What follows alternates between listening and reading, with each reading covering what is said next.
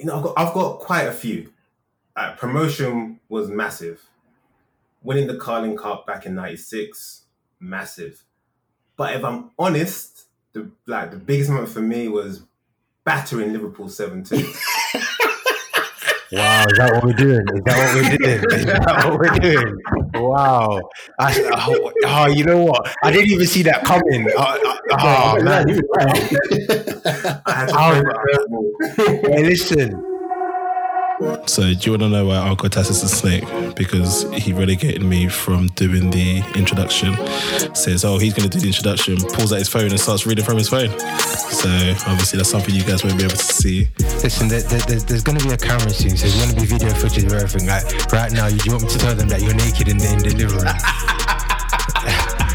my bro, my bro. Like, you just got on boxer shorts. Like, I feel very uncomfortable. This is an uncomfortable work environment. What's going on, people, and welcome back to the Top Bins Pod, top talking points, top analysis, and the top goals from the Premier League. Do you know what that is? That's top bins.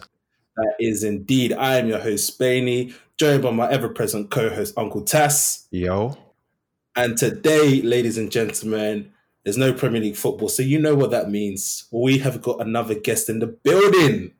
Lifelong Aston Villa fan, Nachi. Thank you for having me, guys. Really appreciate it. Welcome, welcome, welcome. Thank you. Welcome indeed. How are you? I'm good, bro. I'm good. I'm really good today. Good stuff. You, you excited for your first Top Bins appearance, yeah? I'm, I ain't gonna lie, I'm nervous, but, but I'm feeling good, definitely. Good man, good man. You rehearsed your lines and stuff. You ready, yeah? Yeah, yeah, in the mirror, all of that. good man, good man. Uncle Tass, what are you saying? You know what? I mean, I'm okay. I'm okay right now. Can't lie. Like I thought I left you man in the mud in lockdown and all that, but the people here telling me I'm going back into lockdown myself, so I'm just okay. I'm okay at the moment. But what are you saying, Spainy? How are you? I'm all right, man. I'm all right. Saw two of my boys earlier on today. Went for a nice little walk. Eh, eh, eh, eh? Went for a walk. Social Oh, distance oh, walk. okay, okay, okay, okay, okay. Social distance walk uh, out in a massive open park. So it's all good. Don't worry, man. It's all good. Um, but yeah, otherwise, other than that, I'm good, man. Obviously, my boy scraped it through the FA Cup the other day. Uh, it's interesting that actually we got a Liverpool and Aston Villa fan on the on the set because obviously you boys played each other during the week. But um, Let's not talk about yeah, uh, it wasn't a reflective game, was it? Because obviously you boys were playing with your uh, with With your, your young bucks, so Yeah. we, we won't dive too much into that. And hopefully, there's, there's no uh, there's no hard feelings towards Uncle Tass. Not at all. Not at all. Not at I, all. I I think I I think revenge is a dish best served cold. Like I feel we were nice to you boys because you lot didn't take time with our kids when you played us last season. So I wanted a bit more from us. But you know what? It was a nice little story. What that little Barry kid getting his first goal. So everyone goes home happy. Hey, that boy's the future, you know. Watch out. Just like Okay. Curtis Jones, yeah. don't don't try that. Don't try that. Don't try that. Curtis Jones is alright though. He's alright. Hey, He's alright. listen. Anyway, I got no, I got no comment, no, no further comments. But hey, uh, well, let's let's let's get cracking. But Uncle Tass, what, what should the people them do? Make sure they rate, review, and subscribe to the pod and tell a friend to tell a friend. Let's get the Top Bins pod community out there. Exactly. You heard what the guy said. Definitely.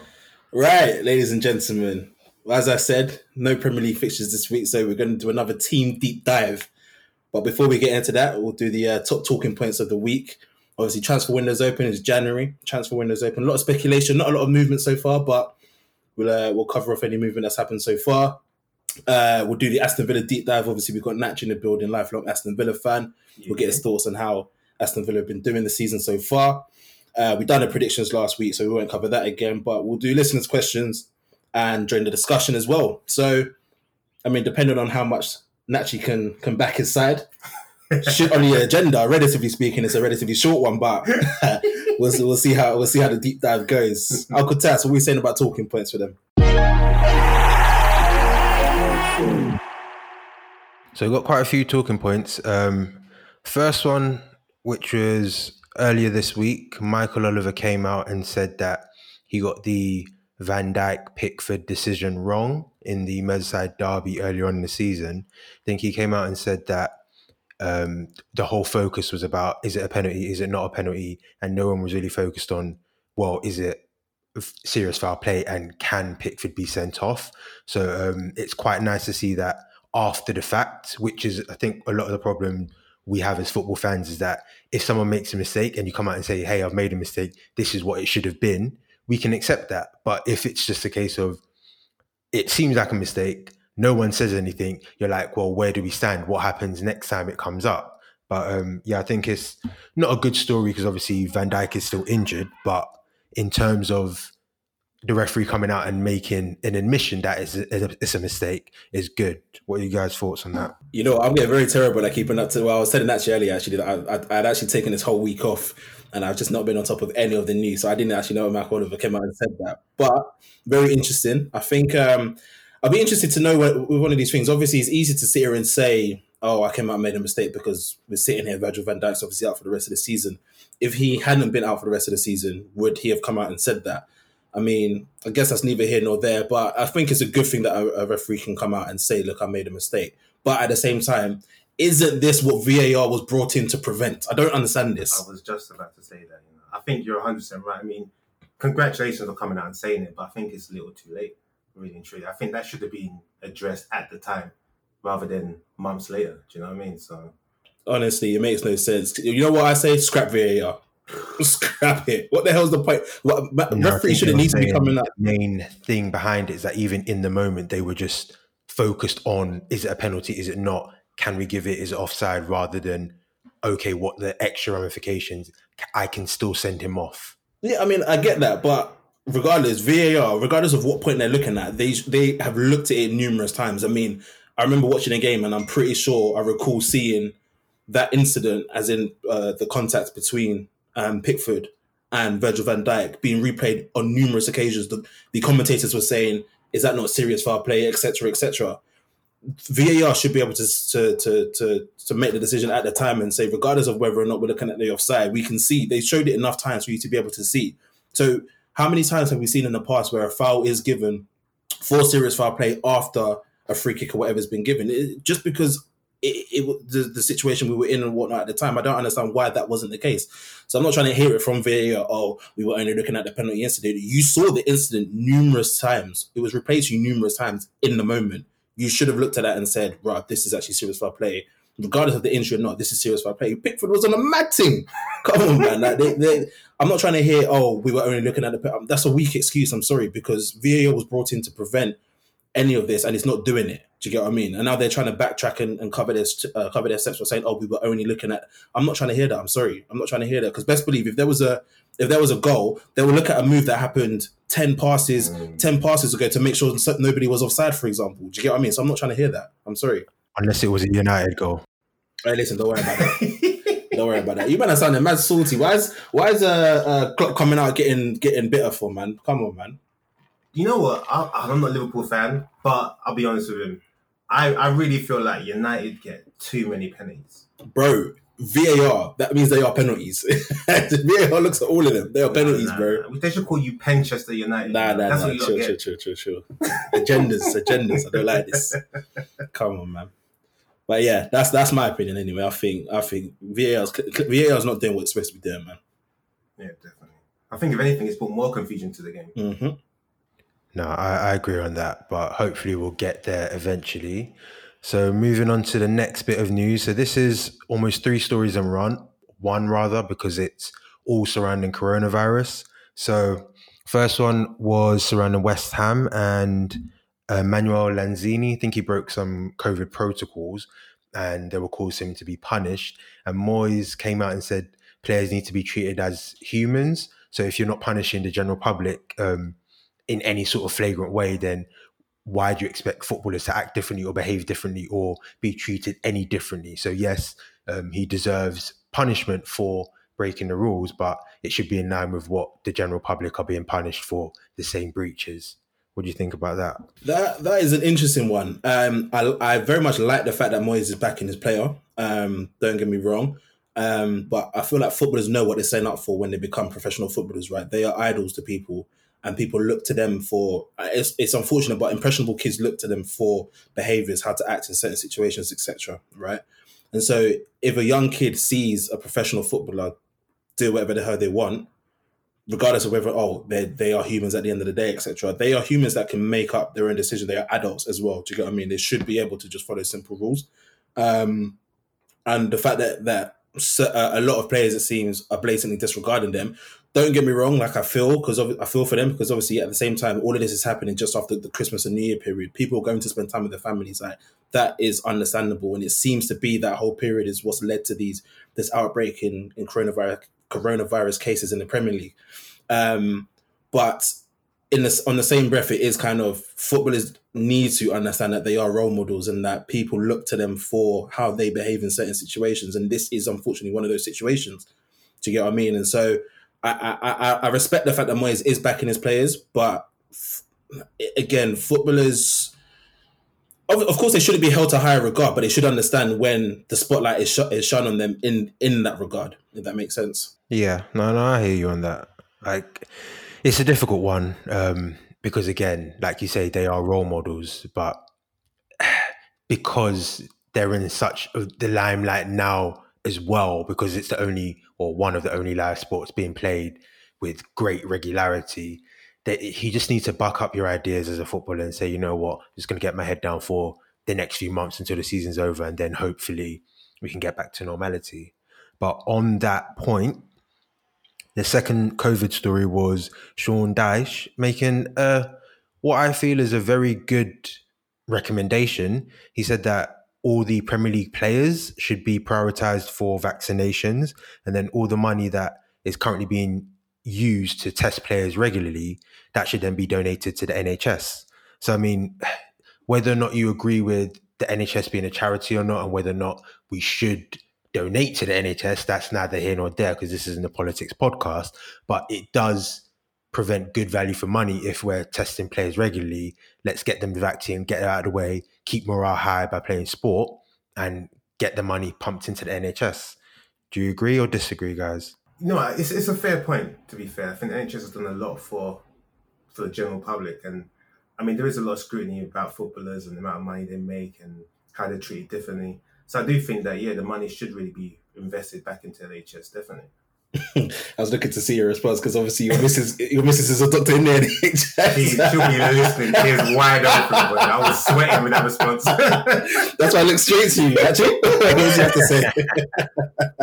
clap, clap for the NHS as well, of course. um, yeah, I mean, it's, it's it's one of those ones where it's it's hard to kind of see um, uh, a downside to that. Obviously, as you said, if you're spending so much money in regularly testing footballers anyway, um, obviously the suit if, if you can prevent the need for such regular testing by vaccinating them, cool. As you quite rightly said, Uncle Tass, um, obviously sport right now is obviously providing morale for a lot of people, providing entertaining entertainment, keeping a lot of people sane in this time.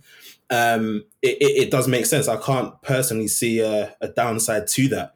Um, and obviously, if they're saying that a lot of the money that's being spent on testing these players so regularly will be donated to the NHS, I don't see why not, especially because obviously we saw in the height of the, well, I mean, I say the height of the pandemic, we the height, we don't even seem to have breached the surface yet. But um, I'm talking back in like the original lockdown when you were hearing governments, government ministers talking about, oh, footballers need to do more, etc., etc. I mean, this is very much in line with that. So I don't see why not. Yeah, I, I definitely agree. And um, the, the only question is whether or not that money will actually then make it to the NHS, because as we know, football clubs are greedy, greedy people, as Mike Ashley proves every week.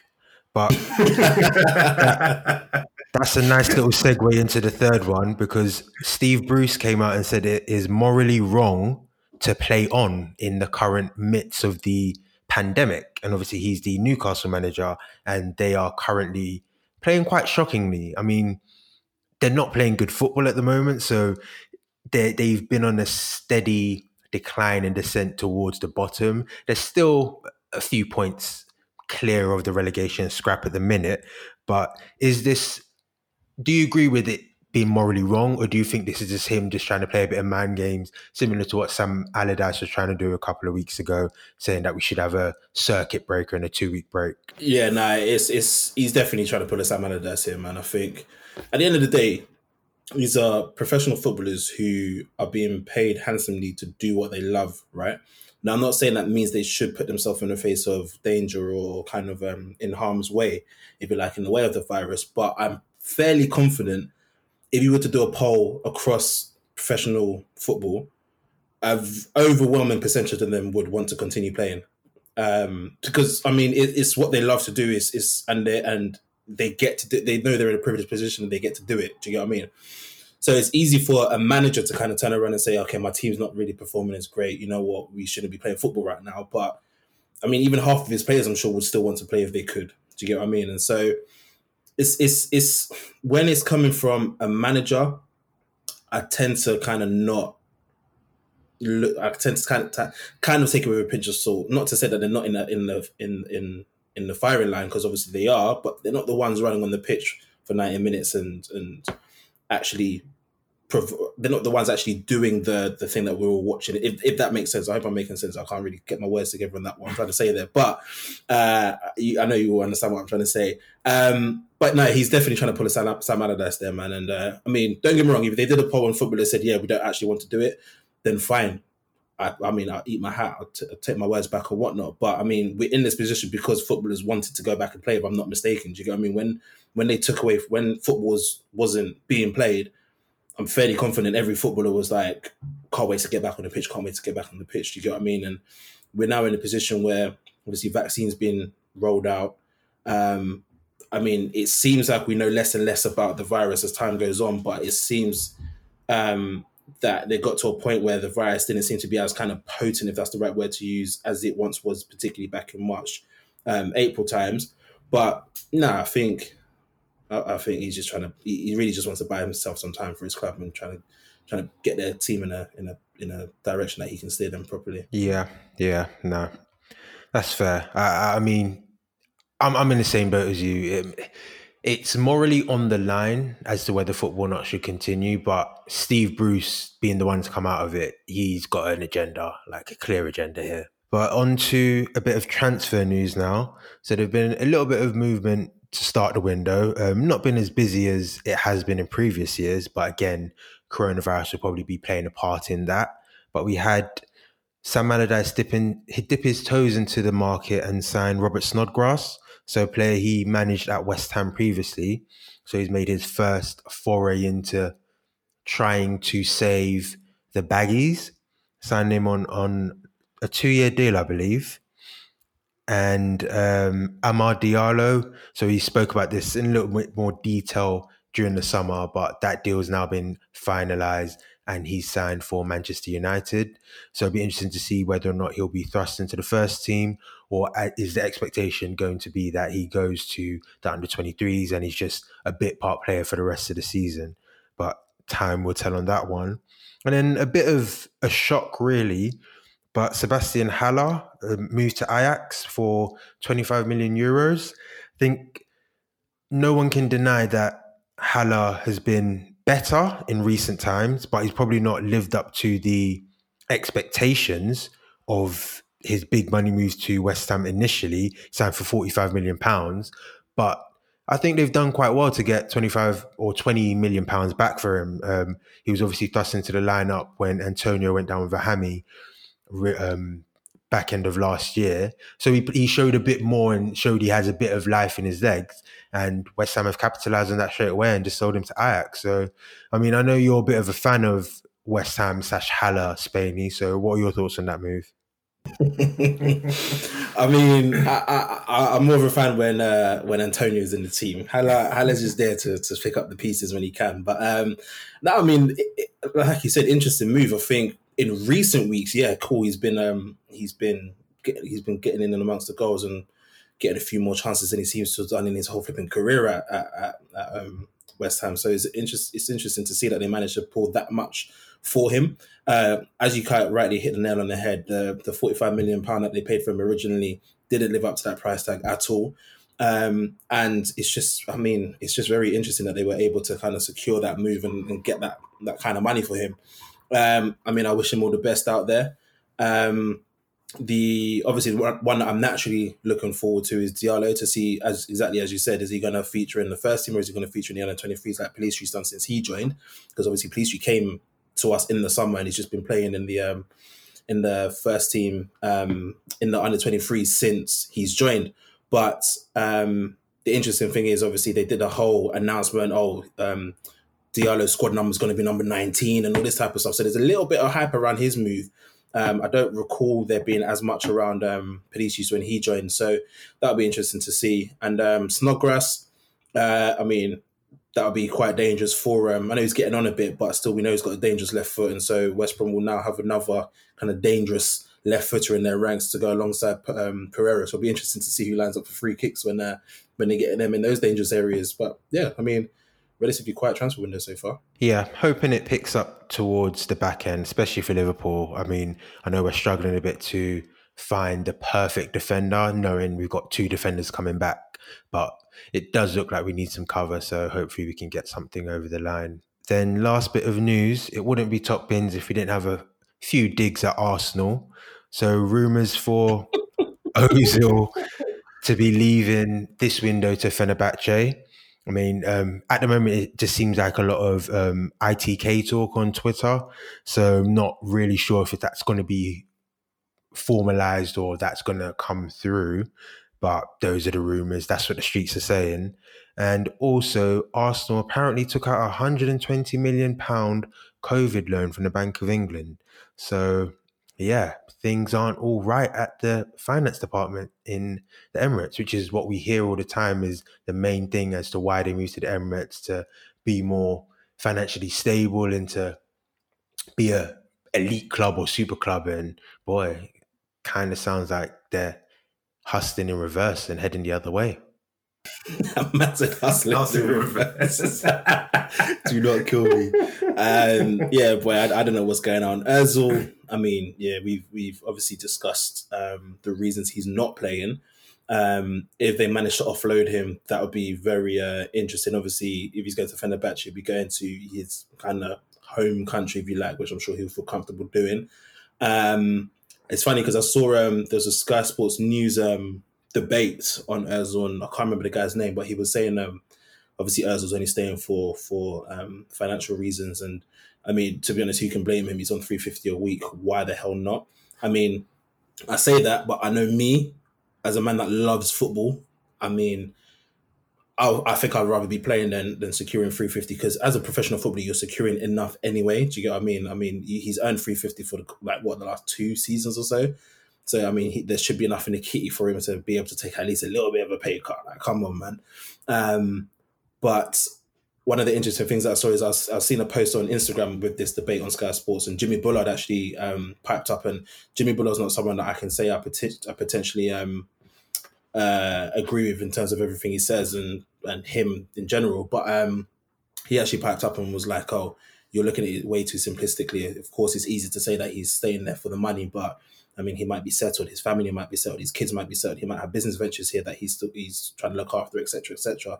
Because I think people forget that footballers are um, kind of coming back to what we were discussing earlier when we said about David Moyes saying about footballers are humans. But in this regard, I think it is it's more um, it's more uh, of a point in point in the sense of footballers are human beings at the end of the day. They have families. It's not easy to just constantly keep upping up sticks and moving. Do you get what I mean? Just any time a club wants to get rid of you or, or whatnot, and especially the age that Özil was at, obviously he's getting to a point where he's going to be. He's, I mean, he's definitely past his heyday in his twilight years. He's going to be retiring soon. So, he, as a footballer at that age, you want to start settling. Um, and so, it, it, it, there could be numerous reasons. But I mean, obviously, you look at 350 a week and you say he's staying for the money. But I don't know. I don't know. But if he, I mean, if he moves to Fenerbahce, like I said, it'd be, it'd be, uh, I mean, good move for Fenerbahce, of course. Um, as I'm sure will be taking, well, it's not even a question. He'll be taking a massive pay cut to go there if he was to do that. But um, I think, given everything that he's been experiencing in terms of outside of football. Uh, when it, whether it comes to the the German national team, whether it comes to um, uh, obviously Arsenal not playing him for one reason the other, uh, I think that even for him could be could be a decent move. Yeah, yeah, and like you say, he, he's too good of a footballer to still not have on the pitch. So whatever his reasons for wanting to stay at Arsenal, we we want to see him playing again. Like he he although he hasn't shown it as much over the past few years, he's still quality, quality, quality player. And the way he plays, he could probably play well into his mid thirties. Calm. Well, Nachi, Hey, hey. it's your time to shine, boy. It's your time to shine. Well, ladies and gentlemen, we're going to go into an Aston Villa deep dive. As you may know, we obviously had Jay Black on the pod previously uh, when we did an Arsenal deep dive. Um, I think that's the only other. I think that's no. We must have done others. I think no. The other. I think the other one we did. Um, we just did listeners' questions, didn't we, for the whole episode? But we had Jay Black on, and we did an Arsenal deep dive with him. That was that was quite interesting to get his thoughts on Arsenal. So now, like I said, ladies and gentlemen, another another uh, non-game week, another guest, and this week we're discussing everything Aston Villa. So you sure you're ready to back your back your boys? Yeah. All day up the villa. Let's do this. Ah, Say no more. Right, Uncle Tass, I believe you've got uh, got some questions for our guy. So, without much further ado, let's get into it. Fire away. What's your first question for him? So my first question is one that wasn't on the list. So um, I don't know if you've prepared stock answers, but this should throw you off a bit. Um, what would you rate your season so far out of ten? Ooh. Honestly, I would say a six. I know a lot of Villa fans are getting extremely gassed up and thinking we can qualify for Champions League and European football. Right now, for me, it's a work in progress. So the way I see it is, we get enough points to certify that we stay in the Premier League another season. I'm happy, and then we'll, we'll build from there.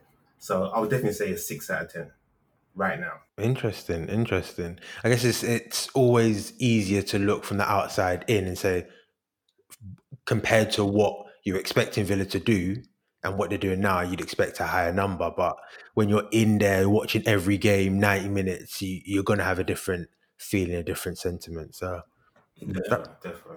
that's fair. So tell us, why did you start supporting Aston Villa? you know, it's it's it's funny. Like when people ask me, and I normally say that yeah, I was born in Birmingham, I moved to London, and the accent went.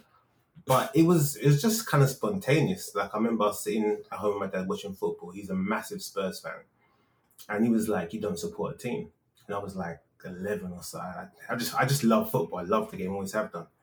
And then I just started watching Villa and thought, you know what? I, I like Dwight Yorke. I like Ian Taylor. I like Savo Milosevic. I love the team. I love how they play. And they just became my team.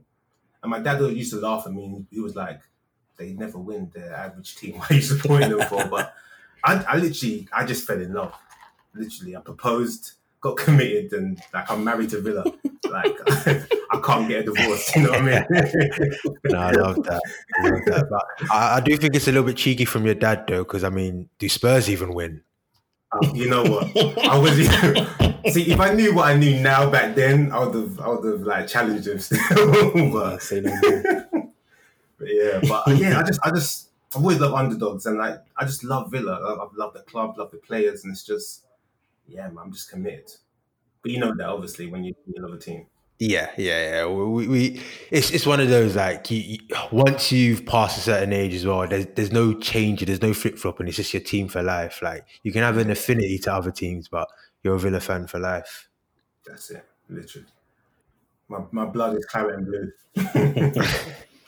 I'd hope not, but you know, yeah, for real. might want to get that checked. there, might, there might be another COVID strain.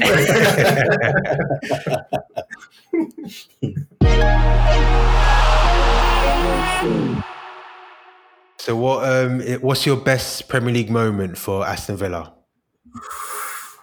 Ah, you know, I've got, I've got quite a few. Uh, promotion was massive.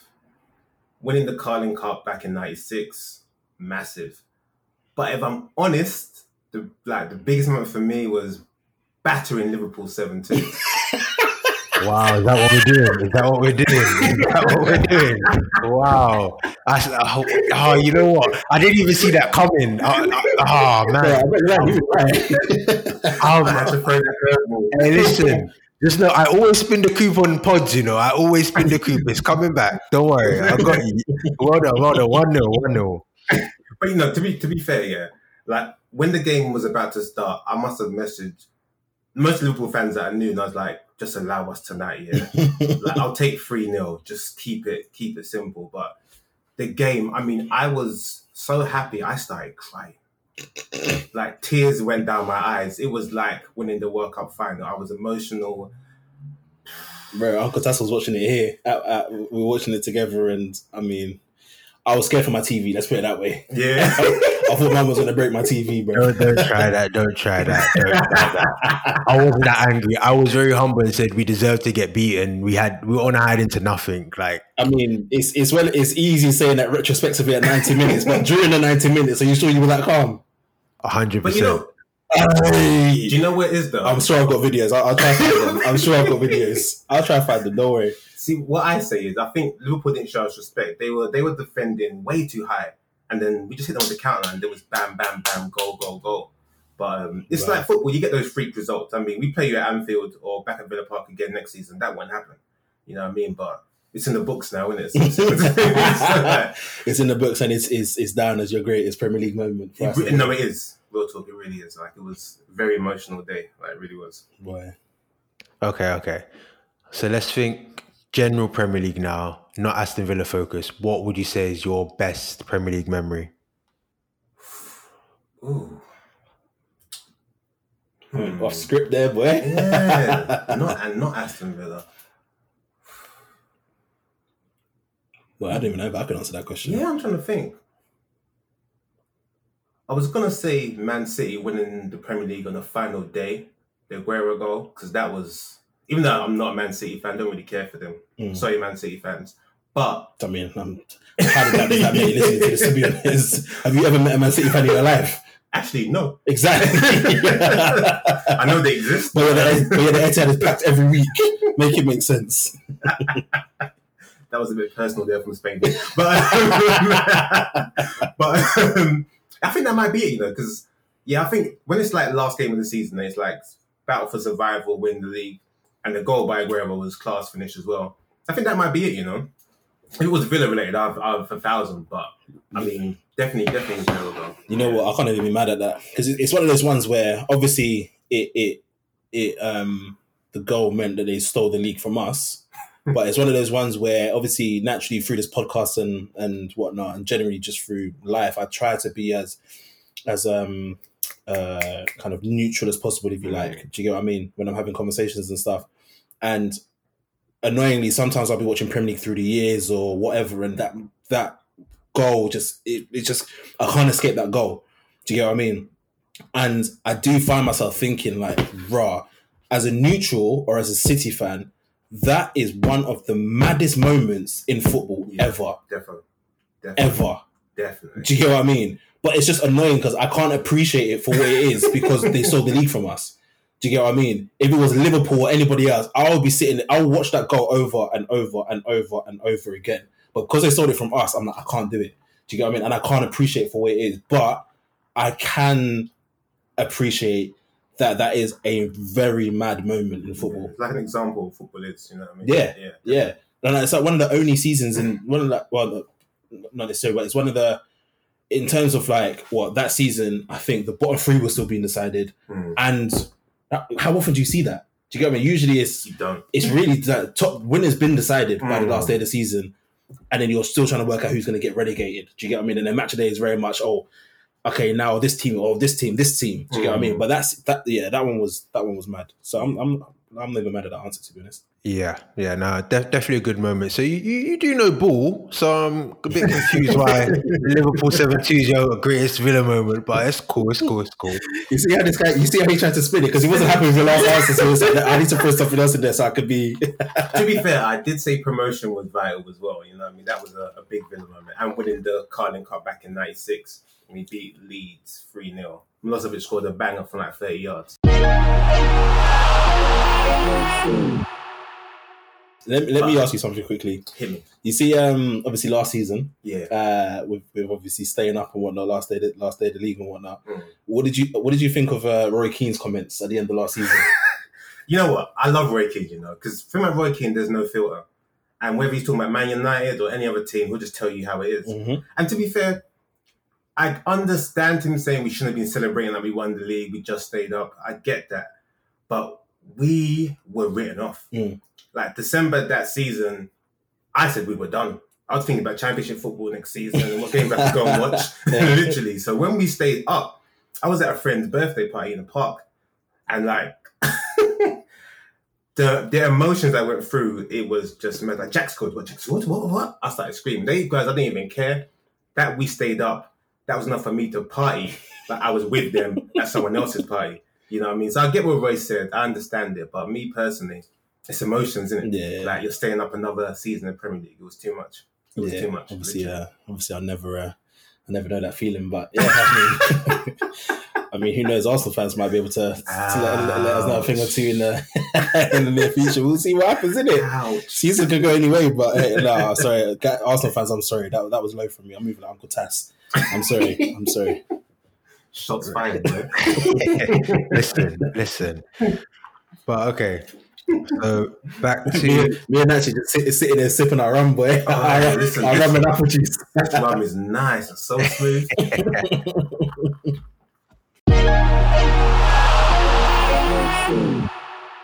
uh, back back back to the, the the main topic at hand and as you said you stayed up last season and we saw a lot of investment into the club this season and it's working so far so you're well away from relegation and probably i mean not to count your chickens going to be safe mm-hmm. this season I mean, you've But- won. You've won as many games this season already than as you did last season, isn't Yeah, it? Yeah. yeah. I mean, boy. We're doing bits. We're doing bits. Can't even lie.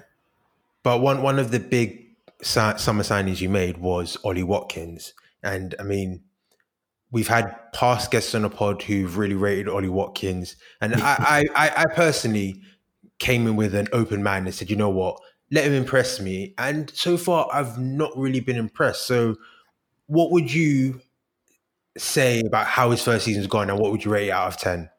Out of 10, I'll give him a 7. Reason being, his story alone is beautiful. From Exeter, Brentford, now Villa. I mean, um, excuse me, I think a lot of people thought championship striker, he's not really going to do well. And the thing that we really lacked up front was, I mean, everyone speaks about Wesley and how bad he was last season. I mean, it was his debut season, not just in the Premier League, but in England, period. He had to get used to a new language, new system, and everything else. With Ollie, what I like about him is his ability to run and make moves.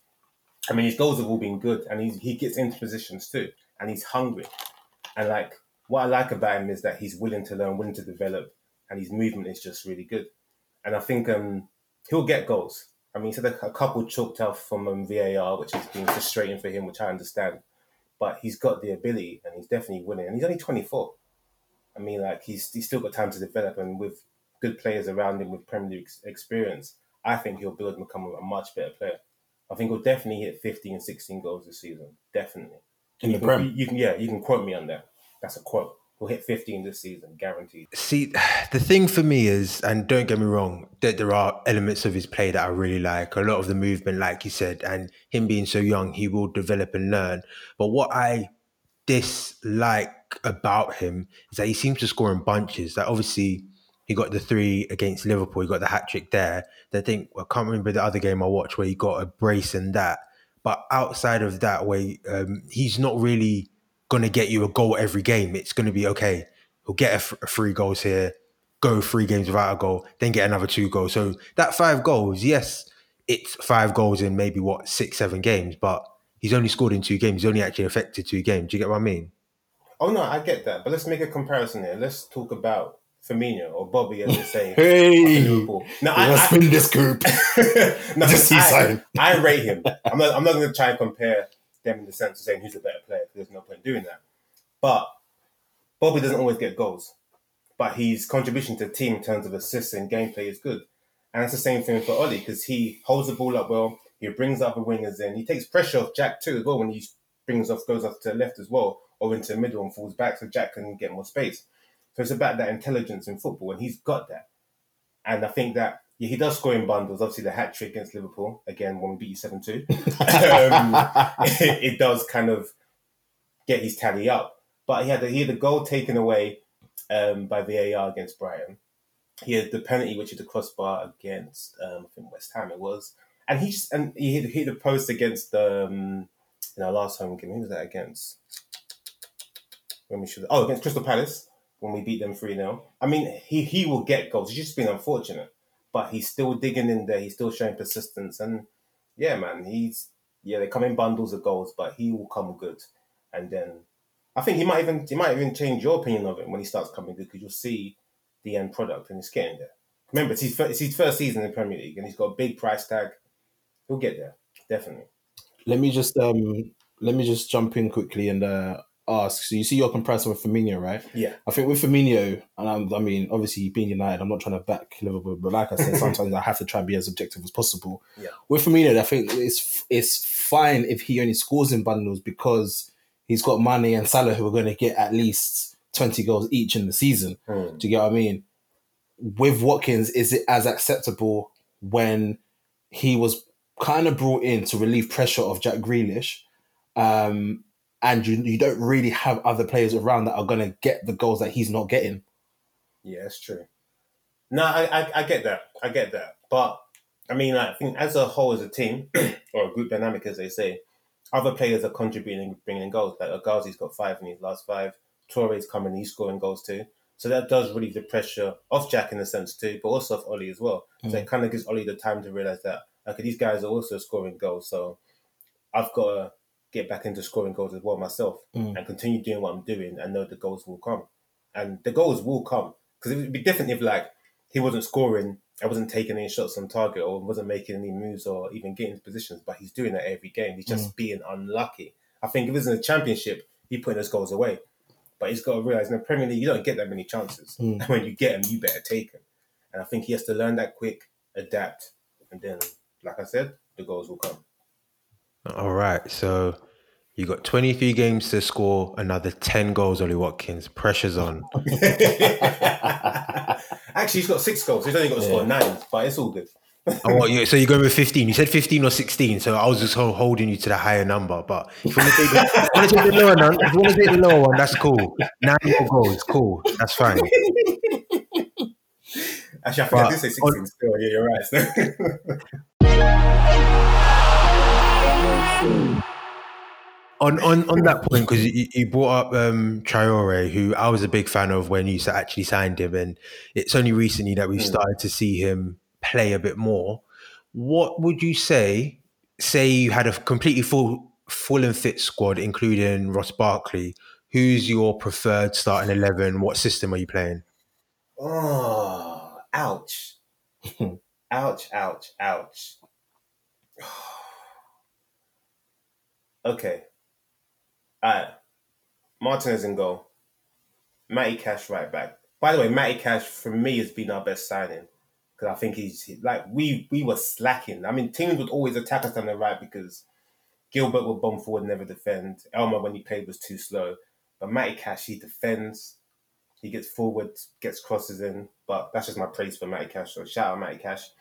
But Matty Cash right back, Mings and Conson in the middle, Targett left, McGinn and Douglas Luiz um, in the middle with Ross Barkley, Grealish on the left. Because of form, I'm sorry, it's got to be El Ghazi on the right, and then boom up front will be Ollie.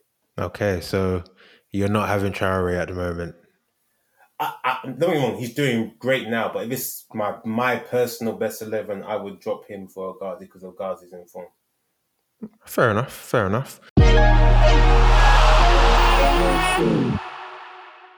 So, in terms of Dean Smith now, obviously Aston Villa manager, Aston Villa fan, so like yourself, how how do you think he's done? Because I think obviously this season he's done a lot better and he's got to grips with the Premier League. But do you think going forward in terms of maybe getting to the next level and getting to a Burnley sort of stage where you're consistently in the Premier League, you know you've got um, a long standing manager, and, and as they have in Sean Dyche, is Dean Smith that sort of guy for you? Um, I would say yeah, but not in comparison with Burnley because Burnley they're consistently average in the sense where they're, they're that the nearly men they're always there, but they're not really doing anything, not competing. They're just stable, or even stagnant. You know, what I mean, I think Dean Smith will take us forward, and I think right now he'll definitely get us in a situation where we're stable in the Premier League, where we are winning games. But I think we need to get back to the old Villa where we're like like the Martin O'Neill era, where we're pushing not for the league because that's just we need major investment, obviously. But I think pushing for at least Europe or trying trying to break into top six, top seven should be the aim eventually, but not this season. I think as you saw with like Sheffield United, they had a great season last season. Look at them now, like they're they're going back to Championship. You know what I mean? So I think with us, we shouldn't be getting too ahead of ourselves and thinking that we can get to those high levels that soon because we were relegation material just last season. We've had a great season this season. It's going really well, and Dean Smith and the whole like um, team have done really really well. But it takes time, and I think Dean Smith is the right man, hundred percent.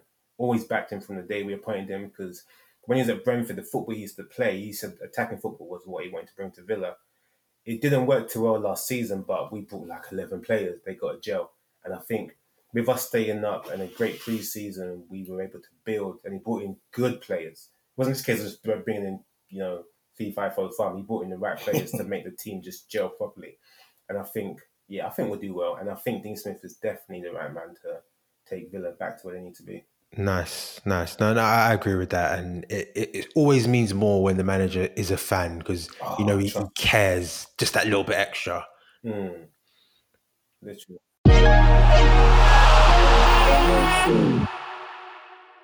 So, if the season were to end today and Aston Villa were to finish eighth, so most likely just outside the European places, where where would you be looking to finish next season realistically? Would you be looking to consolidate? Would you be wanting more from Dean Smith and saying, you know what, you got eight now, you want seventh, you want sixth? What sort of fan are you? That's what I'm trying to get at. I'm greedy. I mean, I mean, if we finish eighth, which I think is a massive achievement, massive achievement, then um, yeah, I would I would say pushing for top six, hundred percent. And I think if we keep Jack, which is another another big thing in itself, we keep Jack and we can build a team around him then yeah, we could definitely do that if we finish eighth. I still think we'll finish around tenth or eleventh. It's a long season. There's a lot, of, a lot more games, and as you know, in the Premier League, there's no game that's easy. There's no game. Every game. No, definitely not. Definitely not. So um, I look at every game like, even though we could we could play Fulham at home, I say yeah, it's guaranteed three points. You never know. You know what I mean? Any team could just turn up differently that day, just with a different game plan, and just they could want it more than you. But I think um, we finish eighth. I would expect us to push on from that and finish higher following season if we invest correctly, obviously. Cool. So you, you gave me a nice little segue there, but then you sort of, I, I'm clutching back for it now. But you mentioned if you keep hold of Jack Grealish. Yeah, so this is a bit of a different question, more on you supporting him as a former player, if he were to leave, where would you want to see him go firstly, and where do you think he'd thrive the most? Okay, if he was gonna go, I'd rather see him play for Madrid or Barcelona huh? because I wouldn't want him to play against us. That's not because they would actually make a bid for him. I'm just saying because I so let him settle for like Sevilla or something, bro. That says Madrid and Barcelona room, man. I'm just saying that because Barcelona aging team, they need some youth in there, energy, mm. legs, and Jack's got that. He's got skill. You know what I mean? But I just wouldn't want to see him play against us because he's the kind of player. Like for me personally, like when Ashley Young left us, it hurt me. You know, like it actually hurt me, and like. Hmm. He's the kind of player. He came back. Flipping hell, man. when he when he left, it hurt me. Like both of us. Story. no, no, no. Hold on. The, the, funny thing is, yeah, that summer he went to United. Actually met him at Thorpe Park, like around April time. And I said, "That's not serious." No, I said, I said, I said to him to begin with. Look at that. I said, I said to him, "Whatever you do, don't sign for United. Sign for Liverpool. Sign for Liverpool." And you know what? I'm glad he didn't. the funny thing is, I thought he was going to Liverpool. I thought he like I thought he'd be perfect for Liverpool, perfect fit counter-attacking football, pace. I'm surprised he went to United. I really am. But I mean, at least I mean he won stuff in it. So he won, oh, ouch, he won stuff when he came. So I mean, it is what it is, isn't it? But I mean, yeah, that move hurt both of us. Don't worry. For the wrong reasons, to finish. Fucking panty man. But, um, Deceiving um, us, trying to tell us he got a hairline this whole time, man. As soon as he left England, man's growing an afro. Make it make sense. What the cold in Manchester was getting to his hair follicles or something. It must have, you know. What the hell? nah, actually, that guy boils my blood, fam. I think we should give Spainy a couple of minutes to just. No, no, no, I'm good. Don't worry, don't worry, don't worry. I've had enough rants on the show. Don't worry. he, he- he's taken off a little bit off course, but back to back, back to the boy Jack, Jack Greasy. Back to the topic. Actually, forgot it. Yeah, no, no re- I think really, I think if he does go, obviously he'll move in the Premier League. He won't go to Barcelona or Madrid. I actually feel like it'll be Spurs. Spurs. I think it'll be Spurs. I think United there's no place for him. I think if United didn't sign Fernandes, who has been a revelation, literally, the guy's, yeah. I think, yeah, I think definitely he'll sign for Spurs because they haven't really got a number ten. To be fair, I mean, like um, Dele Alli. I mean, not since what 2016, 2017 has he really performed on a high level. Or when Mourinho first started, he had a nice little spell where he was playing well, goals and assists and whatnot. But I think he'll slide in nice to the Spurs team, and Mourinho's a big fan of him too. But um, I just do I wouldn't want to see him leave, man. I mean, that would hurt. Yeah, yeah, I can imagine really that. hurt, like massively. Yeah, because he, he he's been there through it all, and he, he he's gone down with you guys, come back up with you guys, captain you guys. He he, he is a talisman. It's not one of those where oh he's the best player, so he is just captain by default. You can see that he he is actually the leader of that team. Literally, he's he's Mr. Aston Villa. How much would you take for him? Hmm. I, I'll be honest. This chat about hundred million, I think's a bit mad. I do think's a bit mad. Realistically, I would say seventy. Mm. I would Yeah. seventy mil. Yeah, yeah, hundred yeah. mil is too much. Yeah, 100 mils mad. Still. Too much. I know he's 20, 24, 25, but yeah, hundred mil. That's that's nah, nah, nah. Seventy mil. I'll, I'll be happy with that. But I know the Fair. Villa board wouldn't be. You know what I mean? So Fair.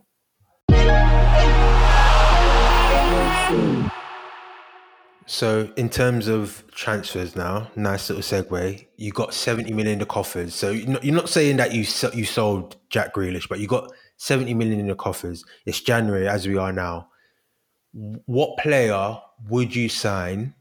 A, if you could sign anyone, and B, if it was a realistic signing. So, two separate signings. So, the first one is whoever you want, whoever you think you're missing to take you guys to the next level. And then B is an actual realistic signing and target for Villa. And who would it be? next level is in terms of competing for European football. We Yeah. need more, we need more than just one player, if I'm honest.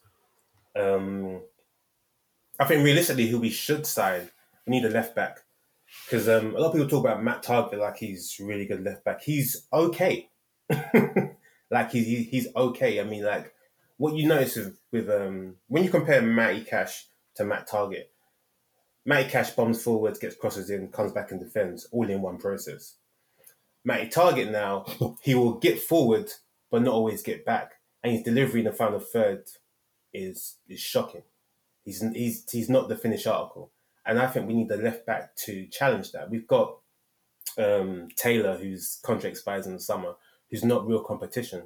So we were linked with like Rico Henry from Brentford, who I do rate. I That's think he's good really player. good. He's a good player, but also I'm I'm very there's like Jordan Amavi who used to play for us. He's at Marseille. His contract expires in the summer too. We should be going in for him, literally, because he'll he'll offer real real cover, or not even cover, competition for Matt Targett. So he realizes that you know what, my first team place isn't secure because this guy can bomb forward. He's been playing for Marseille for the last couple of seasons. He's got experience for the French national team as well with these couple of caps that he's had. That's what we need is another left back to really challenge and better centre halves. I can't think of any centre halves off the top of my head that I think would be ideal targets because, oh, realistic ones. Jeez, I mean, I guess it funny. Oh, go on. it's, I, I- I guess it's it, it's a tough one as well because in this day and age as well, we're seeing a lot of big players move to clubs that you I leave you scratching your head a bit. So realistic is a bit objective or subjective rather. Mm. No, no, I get what you're saying though, because before the um, summer window started, we were linked with Stones and Man City, and I thought that might happen when they signed Ake and they were going in for Dias as well. So I thought he would just be available for like 20 mil or something. So I thought he would have been perfect to play alongside Mings and Constance, like backup or whatnot. But um, we definitely need to strengthen the defense. Though we've leaked in a few, obviously less goals than we did last season. I still feel like defense is like key for us because we've got cover in midfield, but we haven't really got great cover in defense. And you need to attack from the back. We have to pass from the back forward, and like a good left back who can bomb forward and hold the ball. So it's Amavi or Rico Henry, I prefer because he's young and he's raw. His pace is good. He's great. People say they, he reminds them of a young Ashley Cole. Now, mm. Ashley Cole for me was a bad man. I mm-hmm. mean, like Bad boy player. bad boy player. And for Rico to be compared with him, I know with English players they compare him to people all the time. Like they compare Jack to Gascoigne, two different players. You know what I mean? And Rico's good. Comparing to Ashley is a bit much, but he's got the potential to be as good as him because he's only 22. Do you know what I mean? But we need a good left back and definitely another centre half, an experienced one too. You know what I mean? So it would have been nice to get Stones, but he's in great form for Man City. He ain't going anywhere. You know what I mean? Ideally. And I think we would need, if I'm going to be honest, probably more cover in the in the middle of the park as well. I mean, obviously, if um, excuse me, if Douglas Luiz gets injured, yeah, we got marvelous Nakamba coming in, and there's not too much marvelous about him. If I'm honest with you, his form's been on and off, and Hourihane, he's great at set pieces, free kicks, corners, but he goes missing in games. We need a real box to box, like what we had with Fabian Delph before he went went rogue and went to Man City no no bad blood there, obviously. But um, but yeah, we just need someone someone strong in the field as well to like, you know, hold up play and spread it. So if we could sign Ross Barkley, I'm not sure if that would happen. I would be ecstatic, literally. I think that'd be great business for him to get regular football and for us to have Premier League experience of a class player to take pressure off Jack and obviously create positions and some room for other players in the, um, in the team as well. Yeah, no doubt. Barkley, um, I, I think everyone said it when the loan was finalized this summer that it would be a good move. And it started off well. I think we've seen the best and worst of Barkley because obviously one of the main issues he's had is being able to stay fit and stay on the pitch. So Mm. that that's the only thing or the only knock on him. But still, for the quality he can give you, you definitely have to take it um, anywhere up to 30 million, I'd say. Good deal for Villa. I think that'd be great. I think. Well, to be fair, we were linked with Josh King, but as well as that backup, because obviously Wesley's still recovering from his injury. He's back in light training, but it's a long way to full fitness.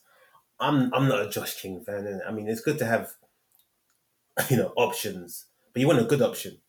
I mean, I'm not yeah. sure what his his his scoring ratio is, but he's not the kind of striker that I think Villa need. He's more of that target man, send the ball to me, I'll chest it and try it. He, he doesn't make great moves, movement in terms of his scoring ratio isn't great either. So, nah, I think Josh King, no offense, is not what Villa needs. And though we've been linked with him in the last window and even this window too, because I think his contract expires in the summer too, I would probably want a bit more of a robust, like pacey striker, just like we have with Ollie Watkins, to kind of fill that void. Plus, he's 28 as well.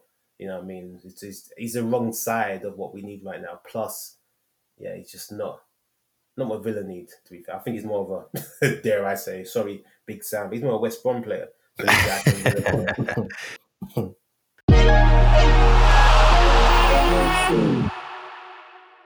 So that, that's a good question, actually. Um, this is one literally just off the top of my head. Um, the Midlands, there's quite a few Premier League teams in the Midlands. Do you feel a sense of rivalry when you play your Wolves, you play your Birminghams, you play your um, West Broms? Or is it a case of, yeah, it matters to the club, but it doesn't matter as much to me? Oh no, no, no, no. Like Birmingham will always be scum to us, and that's just that's just standard. Like they're they're they're our rivals, and it's, the hatred is real. But um, I I still see it just like every Aston, every other Aston Villa fan sees it. We are the biggest club in the Midlands, regardless of Wolves. You know, Surge and how well they've done. They've done really well. Like really good team. Historically, we are the biggest team in the Midlands. Period. The same way Man United are the biggest team in Manchester. Jeez, tell Sorry, again. City. The same way Liverpool the biggest team. well, Merseyside. Sorry, Evan, and sorry, Tranmere. You know what I mean?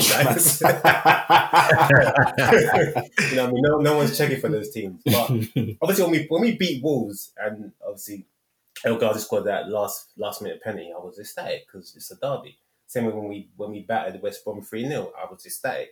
Same way when we beat um, Birmingham when Jack got punched in his face and scored. a Yeah, yeah, goal. yeah. Yeah. You know what I mean? Like it, it means a lot. Like all derbies mean a lot, mean a lot, and that that for us, like when we beat those teams, when we play them, it's a big game in the Midlands. Always has been. Yeah, no, I, I, I'm with you on that, and I think, I guess it. Um, speaking from a personal perspective, obviously not being born in Liverpool, but it, it, it is the same where Everton, like, because it's not as competitive as it could be. I don't really care for them too much. Like, if they get a win over us, it's like okay, whatever, it's Everton. You're gonna lose the next game or whatever, but Mm. you, you still do want to beat them because it, it's the it's the chat from the fans that think they're bigger than they actually are. It's like, bro, you're an Everton fan. What is wrong with you? Why are you chatting on Twitter? Just keep quiet. It's true. You know, 'cause the funny thing is, I used to live in Liverpool with my missus, and like, um, I didn't realize how big it was, like Merseyside derby, until it's match day and they're playing. Whether it's at Goodison or Anfield, I've been to Anfield, and the vibe is just when they say it's electric, it's not an exaggeration. You know, like, and it's buzzing. Like the fans come together like it's love. It's not like it's like it's arms sales, like it's some kind of mad postcode war or something. Like it literally is like the two teams coming together and just putting it all on the pitch. That's what I Yeah. like about the whole the whole derby thing is that there are some that go a little bit too far, but I mean when they come together, it really is a good thing to watch for football anyway.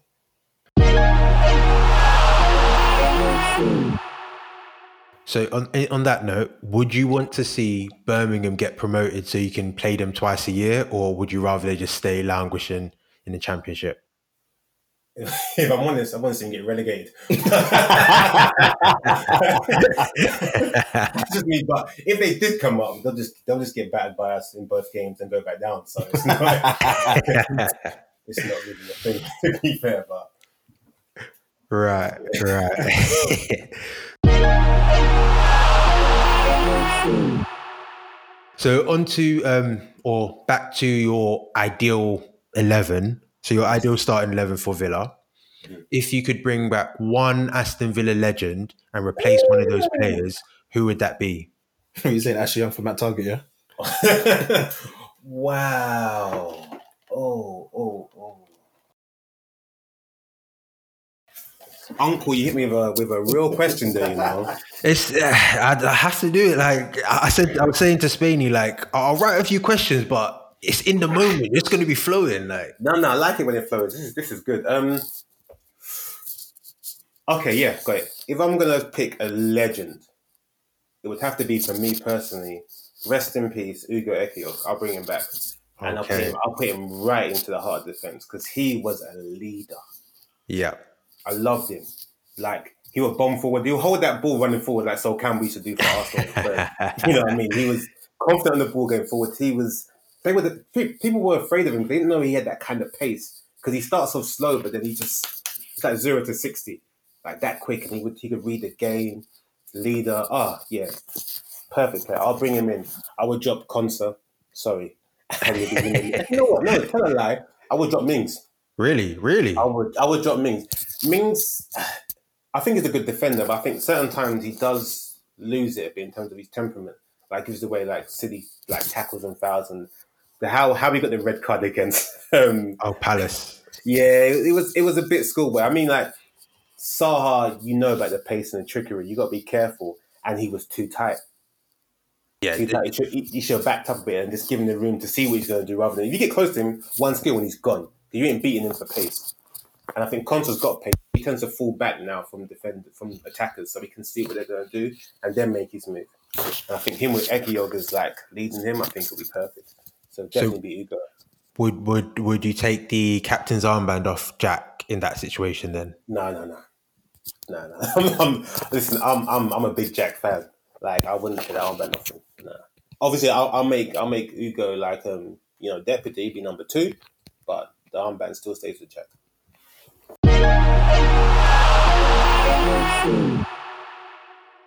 okay, okay. So this one, I think I'm, I know the answer you're going to come with, but it'll be interesting to see if you agree. Go So on. who's been your signing of the summer so far? Oh, easy, Matty Cash. Easy, Matty Cash. 100%. Interesting. Interesting. Hundred percent. Don't get me wrong. Martinez has been class. I can't even knock him. I love what Ollie's done. I love the fact that our loan signing of Barkley's been good. We we made good signing. Troy's been good, obviously. But I was saying it last season to a lot of Villa fans. I got like a little WhatsApp group with some of my Villa boys up in the Midlands and that, and like um we were all saying that we need a right back, a solid right back. And when we signed Matty Cash, a lot of people like you spent like sixteen plus mil on Matty Cash, his championship material.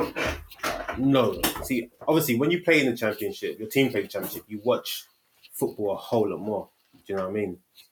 And like um, I've especially obviously he's played for Nottingham Forest, and I used to watch them hardcore when he played them as well. And Matty Cash, one he used to play as a winger, so you know that he can beat players in the final third and get great balls in.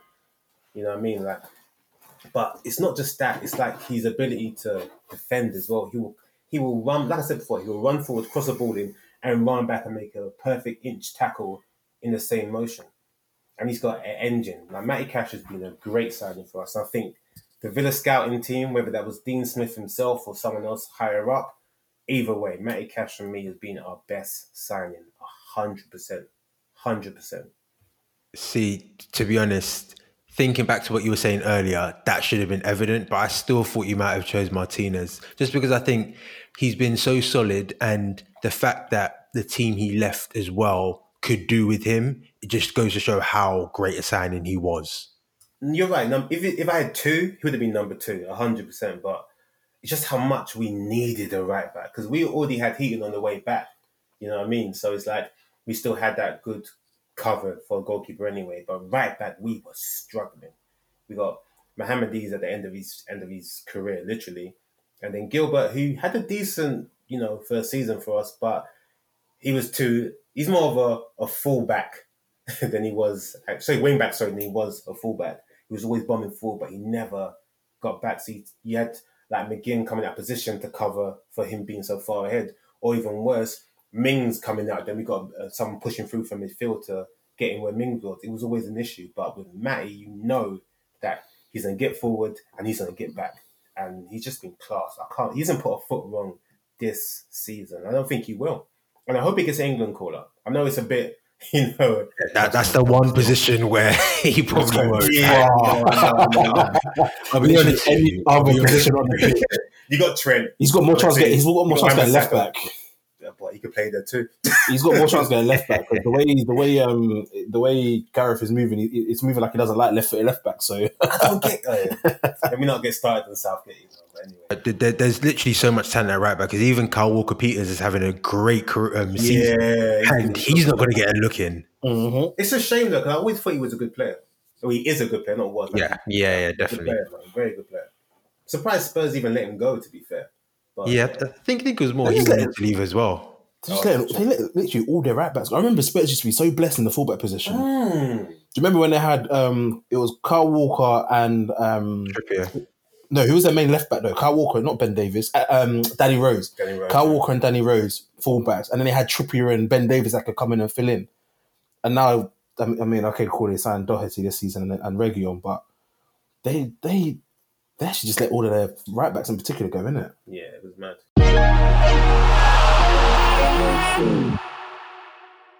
All right. So I'm going to put you on the spot here. Ouch. I mean, we, we, we've already spoken about this a little bit, but I want to get where do Villa finish in the end of the season and how many points do they finish on? Oh, how many oh, points? Points. Hey, you're taking the piss. Damn. Even I didn't see that one coming. Okay. Um, I think we'll finish ninth. Um, points. Damn. It depends on. Were you going to say it depends on the other teams? Because I mean, obviously it does. no, I've obviously thought about other teams, but I will. I will stick with ninth. It's just the points. Um, I will probably say sixty. Actually, sixty. Like 60, 60 points. yeah, 60 points and finishing ninth. Because I feel like this season, 60 points. I mean, I, I mean, boy, I feel, I feel 63 was fourth and Yeah, for real. 63 last season was fourth. 66 or 63. 60, 60 points would have got you sick the last year above Tottenham. Yeah. Mm. Because I remember we finished on, I think, 66 points and we obviously just scraped third and we finished level on points with Chelsea. Yeah, but you know when the season starts, all those those team managers in the lower team say, as long as I hit like 40, 40 42 points, we should be okay. Yeah. So I'm thinking an extra 18 points and then we're secure. But realistically, I know we're not going to finish sixth. And I'm sorry, Villa fans, we're not going to finish sixth. No, but um, I think ninth is us, and I feel like 60 points might well be the mark to get. It's, it's been a mad season for results, 7 2, and just for. One more time. Well done, well done, well done. My goodness. But I, I feel like okay. Let me let me track the sixty. Let's say fifty-two points then. Yeah, fifty-two points. and 52. 52. Actually, fifty-two points and tenth. Sorry, Villa fans. Okay, 52 and 10th. We're going to hold you to that. We're going to spin the block at the end of the season. Invite you on for the end of season wrap up. Oh, defo, defo. That's literally double. That's literally double what you're on now. Yeah, we could do that. Fair. We got Liverpool at Anfield. It's another three points, isn't it? So, Come on now. Come on now. Come on now. Come on now. no, Barkley will be fit, and you know, it. ex Everton, he's gonna want to get another goal in it. So you know, I'm so pretty- glad I'm- I'm pretty sure- right I'm- I'm, I'm not sure I'm- he's I'm even gonna scored against you. us. I'm not sure he's even scored against us, but no, but he did. It was, it was deflected goal still, but it was part of the seven still. oh yeah, oh yeah. Sorry, I, I was thinking of his Everton days because I don't think he scored for us against um for Everton. But yeah, yeah, I don't think he yeah. has there because he was saying he Well, wanted to score. Yeah, you're right. You're right. That's Yeah, yeah. slightly looks worse on you guys though. He couldn't score against you guys with Everton. Man, we to Aston Villa on his on his first game against you guys. First bang. game, Man's bang. banging. to be fair, regardless of the deflection, that was getting in anyway. Just thought I'd say that. Flipping hell! I'm looking. Sorry, I'm so sorry. This is a complete hijack here, but I'm looking at the Premier League tables from previous seasons here, just to see like what 60 points would have got you. And I just, I, it, it, it- do you know how many times this slips on my, my mind that 17, 18 we finished second? Oh, Do you know how many times that slips on my mind? Who's managing you then? Mourinho. And he he he he remember he, he came out and famously said that to this day that's been his biggest achievement in his career, finishing second with that team. To be fair, he inherited that team, innit? So Yeah. like, he, I always rated Mourinho, man. He's a But good really manager. but that's what that's only that's not 17, 18, that's like two seasons ago, three seasons ago. That's so mad. Sorry, anyway, guys, I'm sorry. I'm sorry, I'm sorry, I'm sorry. don't worry, I'm gonna cut that out. Bro, leave it. It's all part of the authenticity of the pod, rude boy. Mm.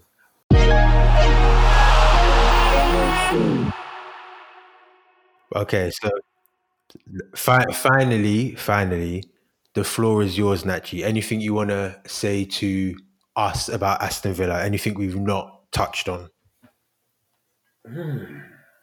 Any any any players that might not get enough respect that you want to put more respect on their name or Oh, yeah, yeah, defo, defo. free free free free free smoke for the whole world. This is your time to shine. Thank you, I appreciate that. You're representing Aston Villa right now, by the way. Okay, let's let's start. let's start from um. Let's start with Douglas Luiz. I rate him though. Yeah, because I think he didn't have a great first season. I think um, there's a lot of hype around him because of the 15 million price tag and He's ex City, isn't it? Yeah, yeah, Yeah. that's it. Yeah, and I think because they had this buyback clause, they're still active now, apparently of 25 mil.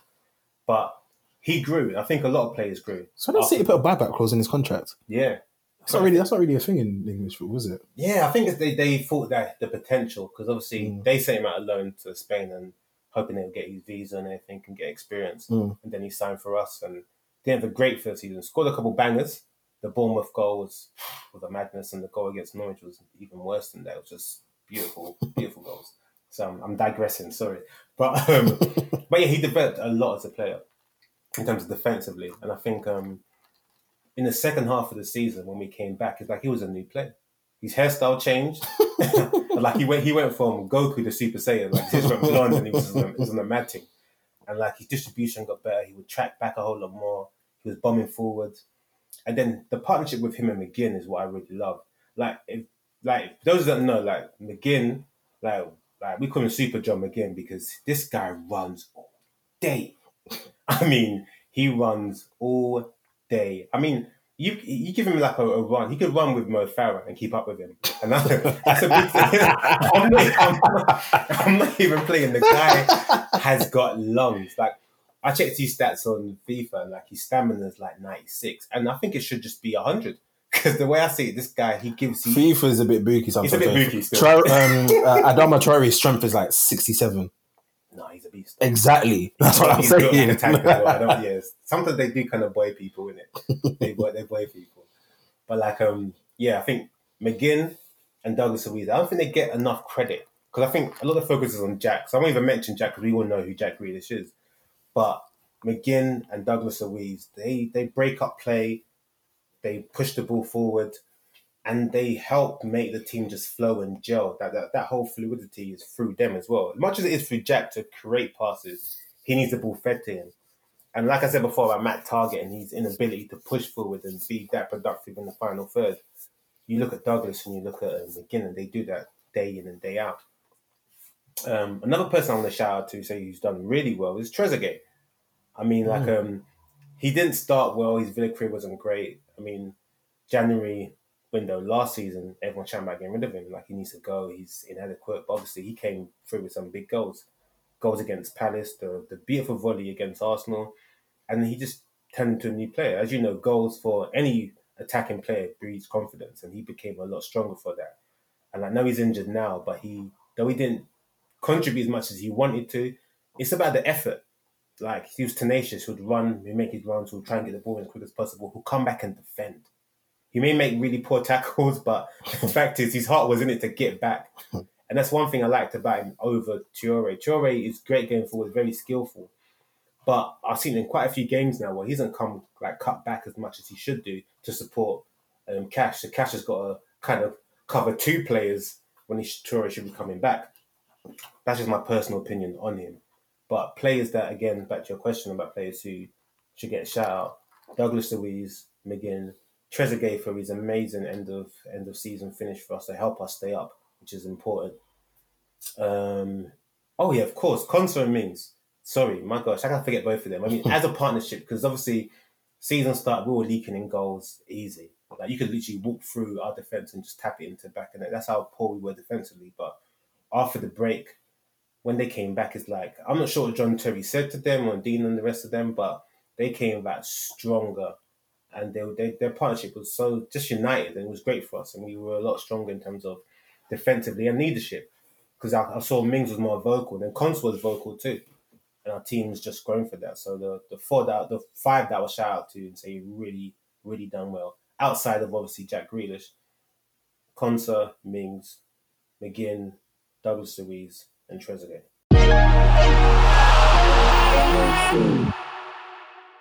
Okay, okay, okay. Nice. So, uh, one last final question. Um, just because of the name you mentioned, I completely forgot about it. But John Terry, Yeah. so where do you stand on John Terry with regards to his, I guess, reputation based on the whole Anton Ferdinand thing? Are you happy with him as the assistant manager? Would you take him as manager eventually? What What are your thoughts on that? You know what? Let me just clap for you yeah, for that question. Because I'll be real with you, I'm not a fan. I'm not a fan. I, I take racism seriously. And quite frankly, I feel like he got off very easily with that whole thing. Even not even watching the whole Anton Ferdinand documentary that was on BBC, I saw that clip numerous times. And the comments that he said, which I will not repeat, that's that that is not sanctioned in any way, shape, or form. So when they said John Terry signed for you lot when he was playing for us, I wasn't happy. When he scored a goal, I didn't even celebrate because I don't think he's atoned for those actions, really and truly. He may have forgot about them, and people have forgotten about them. That's that's cool, but until you come out and you physically apologize for what you've done and what you've said, only then can we move forward. I don't want to be our next manager. I mean, if he moves and goes to Derby or any other championship team, then fair fair play, do your thing, make your money in it. But I don't want to be your next manager. at Aston Villa. Absolutely not. I hope Dean stays there for the longest period of time. Really and truly. But in in to his credit, I don't even want to say that. but he's done a great job working with the backroom team and working on the defence and keeping it more structured because obviously that's been a big thing for us. how it was last season. So he's done a good job. But on a personal note, I'm not a John Terry fan. I don't think I ever will be, if I'm honest with you. No, that that's fair. On hundred percent respect for the honesty, and I think it's like you say, you can dislike someone but still appreciate the work they've done because Mm. obviously you have no control over whether or not they're at your club. So, yeah, it's a very very solid answer. That's what you guys had to do with Suarez for a, a number of years, isn't it? I, I mean, per- personally, I, I, I'll be completely honest with you. I was on the wrong side of history at the start of that. I was like, well, raw, like, man's just saying something he says in his home country. But yeah, I hold my hands up. That guy is an absolute wallad. I, I, I was wrong. Like, no, no one should ever defend that guy. And yeah, the club got it wrong. Hands up. It, I, I don't want to say it is what it is because obviously um, Evra got a lot of backlash from that. But um, yeah, let, let's just move on past these abhorrent characters. But thank you very much for that, Nach. Yeah, I, I enjoyed that. I, I enjoyed going back and forth with you. You got me. A, you you got me more than a couple times. Let's not lie. and I don't feel like I've got you back enough. But yeah, I was gonna say you haven't, you haven't spun the coop listen, yet. you still can, you know, because you're like Liverpool. You got a massive history. You can chat about league titles, European titles. Even you got more league cups than us. We've only got five. I think you've got like eight. Yeah, Yeah, so we, so, we, yeah, we, yeah. we won the most, but like it's it's like you know what I I, I know what I, I was hoping you were leaving me a bit of rope with John Terry, but your answer really just hit the nail on the head. So I I don't think I'm going to be spinning the coop this episode. You know what? The, the, the, coop's, in, the coop's in the garage. The coop's in the garage this week. But all I'm gonna say is just watch out because it's it's got to come at some point. Yeah, yeah, I know, I know. Just know. watch out. Just make sure you're listening to the episode so you're ready for it. So you know when it happens. Have your notifications on. Watch this space.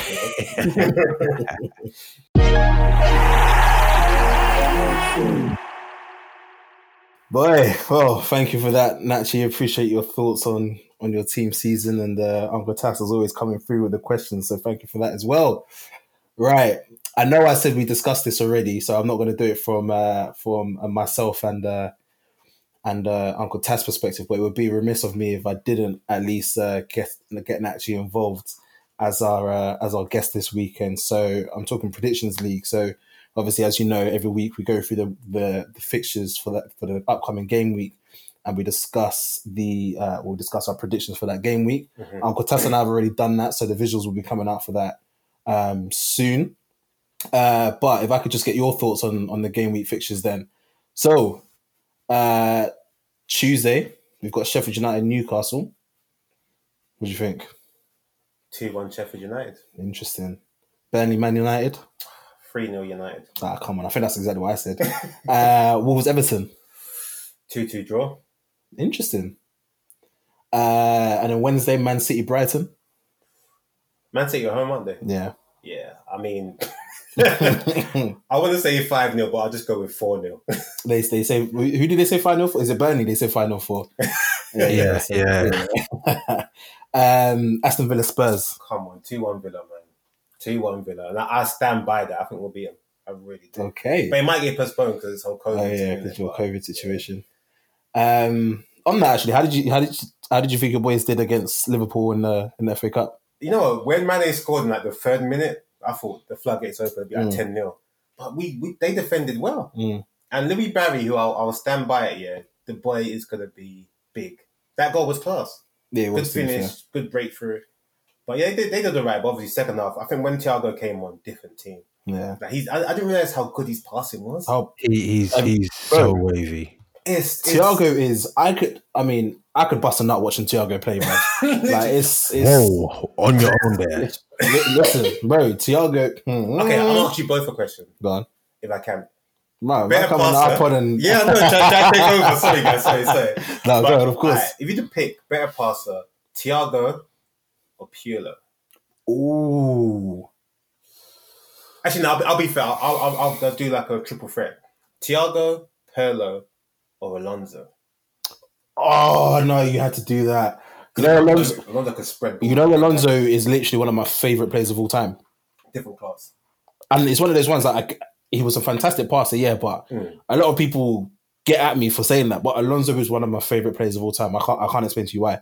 I loved Alonso. I think it was class too. Then he got. Did, Like Taz, did he go for a free when he left you guys?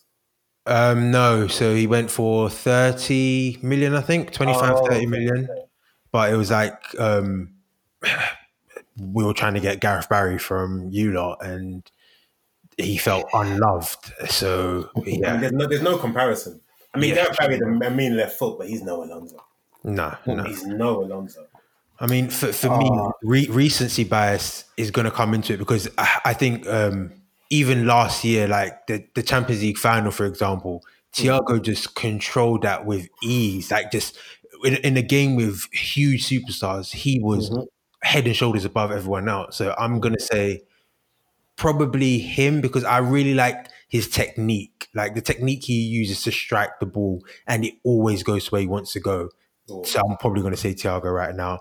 But it's been a while since I've gone back and watched a Pirlo or Alonso masterclass. So I may be speaking out of my ass, but Thiago. I think I'll probably say Thiago too, to be fair, man. I mean, But Pirlo, though. What? uh, but Alonso though. Yeah, ah, I don't know why I even said it now. I'm even confused myself. Um, uh, the thing is, what what Uncle Taz said about the the recency factor is not something that can be slept on. Um, because obviously you're just thinking like like you said, Champions League final. I'm just watching that game in my head. I'm like, Mm. Thiago, bang. Thiago, Thiago was. There are certain teams that I watch for certain players. Back in like 2010, 11, 12 time ish, Arsenal. It was Jack Wilshere for me. I loved Jack Wilshere It's a shame he's fallen off. Bro. He was. Uh, bro. Uh, City, obviously K- KDB. Do you get what I mean? Um, not Silva. it- this is no, no, no. KDB for me. It's Oh. always been KDB. Uh, Real Madrid. This is gonna sound very, very weird. you want to but say re- Guti? huh? Guti. No, no, no, no. Recently, recently, recently, Guti okay. back in the day, of Yeah. course, but recently, uh, this is gonna sound very weird. But re- um, last few years, for some reason, whenever I watch Real Madrid, I don't get as much enjoyment watching Real Madrid when Ramos isn't playing. I, I know that's that's that's left of field, but Nah, nah. with with Real Madrid for me is Ramos, for example. He's Uh, dirty. sorry, sorry, sorry. Back, back, back, background. This guy came to my house and put on Ramos documentary and just sitting on the sofa watching Sergio Ramos. I'm like, That's not I didn't even know. The, I didn't even know the man had a documentary. Bro, bro. he's got Amazon. one on. Netflix, isn't it? Amazon, Amazon, Oh, Amazon. Yeah, yeah, yeah, Amazon Prime. Bro, and imagine that was the second time I was watching it as well. I'd watched it already. bro, I love Ramos. You know, He's a hard player. bro, I love Ramos. It's like you, it's like Marmite. You either love him or you hate Nah, him. bro, but he's a come good on, if you hate him, you're weird. Um, um, and so anyway, the point I'm making is uh, Thiago was that guy for, at Bayern Munich for me. Yeah, yeah. Do you get what I mean? Um, so it's it's it's hard not to. But then Alonso was that guy at um at, uh, at Liverpool, Real Madrid, and Bayern for me as well. Do you get what I mean? So it's like, oh, I, I, you know what? I'm sticking with my guy Alonso, man. I'm not gonna lie. Yeah, I'm I could, sticking with I my could guy have made the confusion and put Xavi in the mix, but then Xavi's like a master. But you know No, why? You know no, why no, I'm not. no, I, you know why I don't. not for I'm me. not- Not for me. Iniesta's my guy, bro. I'm not gonna lie to you. Iniesta in- in that battle, Iniesta wins it all day for me. All day. True. But then also, I think, I think Javi was Xavi. I mean, was his passing really? Can we really talk about his passing in the same vein as as Alonso. Thiago, and Pirlo? His Yeah. passing. Don't get me wrong. Javi was a world class, obviously a world class player, fantastic at every aspect of the game. But I don't think his passing, like if them man are ninety nine, Javi was like ninety seven. No, But I I don't think we got to see his full passing range because of the way Barcelona played. Yeah, true. Because uh, he's, I- I- he's more intricate. He's like quick passing, like one time. Yeah. yeah. yeah. But you say that, but even in my head now, I can sit here and think of at least three ridiculous assists that Iniesta got from like a, a sick um, uh, long range pass over through to like Suarez or someone, And the example. side of his foot as well. Not even like a like an instant, like a pass. It's like the side of his foot. Who Iniesta? Iniesta, Yeah, 30 bro. yards, it will curl right Bro. to your foot. In- Iniesta was my guy, man. Like I- literally, I- you could have Emile Heskey control and still get that ball. You know? Like, sorry, Emile. But um, um, yeah, I'm sticking with my guy Alonso, man. I'm not gonna lie. Yeah, for real. As much, don't get me wrong. Like I love Thiago. um, Pirlo. I don't think I watched as much as the others. Pirlo is more YouTube clips for me. I'm not even gonna lie. I'm not gonna Mm. sit here in front. Pirlo is more so YouTube clips. Um, but um, and as much as I love Thiago, I'm, I'm gonna stick with my guy Alonso, man. That's my, that's my guy, man. That's my crody. Can't lie to you. It's just mad because when I saw Thiago playing, I know he's playing against our kids um, on Friday, but it's just like he got the ball and it's just like he'll just just one touch, dink. No, but your he, he does that every game. It's no matter mad. who the opposition is, he does No, that no, every he, he, game. didn't, he didn't do it against um, Southampton. Southampton, he was poor. no, no, no, no. what? Like, Southampton defended well though. They defended well. They they did, uh, but I'll call a spade a spade. Even against um, Newcastle, like it took him a couple of seconds to get into the to, to the game, but then Mm. but he, we, we just didn't have enough to win that game either. But um, I, I, I mean, as much as I love him, I'll call it out when I see it. Like that's the only way he's going to improve. Well, I mean, not that he needs to improve, but that's the only way he's going to know to always keep the levels up. Fair, fair, fair. Yeah, no, cool. Yeah, Um, oh yeah, we were doing predictions, weren't we? Oh yeah, sorry. sorry.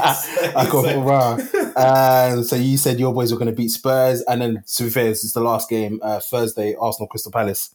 You know what? I'm gonna go three 0 Arsenal and two for Aubameyang. Wow. Two Okay. for Mad, Aubameyang. mad. He's, he's in, Wow. he's in my dream team as well. That's that's why you want exactly. So bias. it's a bit biased. Mad. I bet Zaha gets a hat trick or something, but Mad. I feel like Arsenal are on the up now. And I feel like I mean, yeah, they won the last three. To be fair, two clean sheets they, in they the look last two. good. They've looked like the old Arsenal. I mean, what West Brom and uh, The who's, games that you got, you got to perform. If they lost, everyone's saying they're they're going to get relegated, but they won. You had to win. yeah, fair. You know, Sam, who defended with eleven men, Yeah. literally. So you know, Nah, fair, fair, fair. All right, cool. So thank you for that. Uh, listeners' questions. I know we got one this week. I can't remember it, but Uncle Tass, please.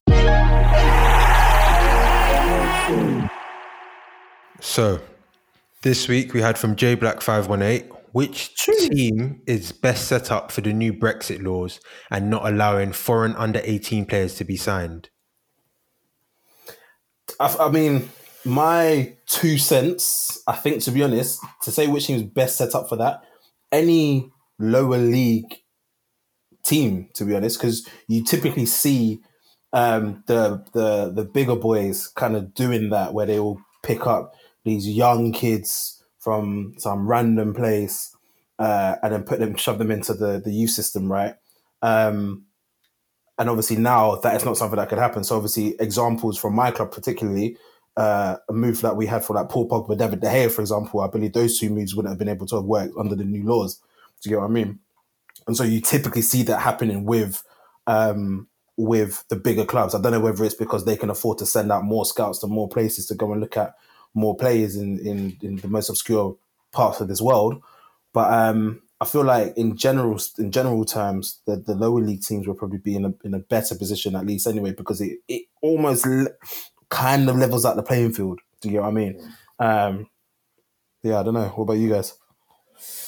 Yeah, I think the same because you're right. I'm saying because you look at teams like Arsenal, for example. I mean, though they have some youth players coming through now, like um, we're Smith Rowe and whatnot. Mm. But in general, it's normally the case they go to continent and get your players from the Barcelona youth team Mm. and whatnot. Like we got Louis Fabregas, yeah, Fabregas wouldn't have worked. Exactly, we got Wouldn't Louie Barry from the youth team with Barca as well.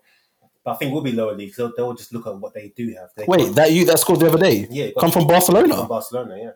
Yeah. Is he not English? he's English, but the thing is, I think his his story was that he was at West Brom and he did really well at West Brom, but his dad's a big Villa fan, but who isn't? and, and then um, they snapped him up and went to Barca, and then he snapped him up from going from Barca. Bruh.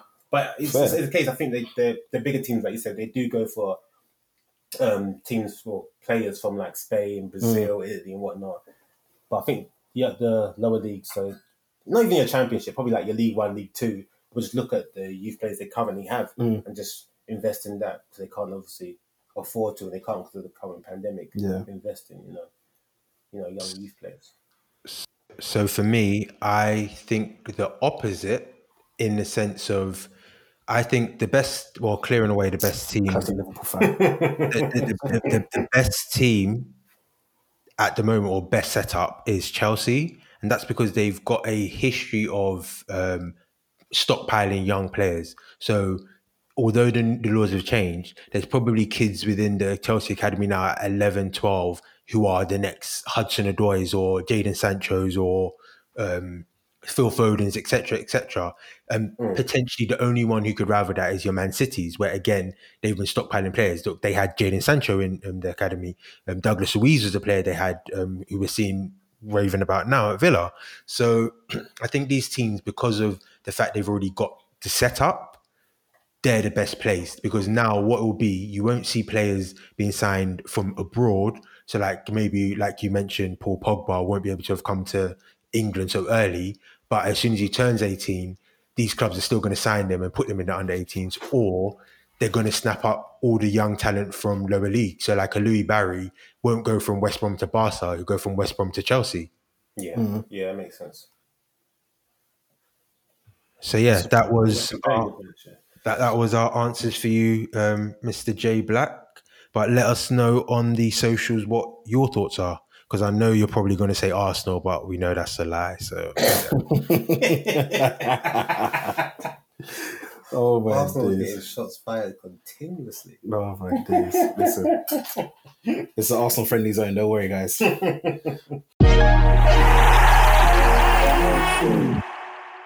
Spain's trivia.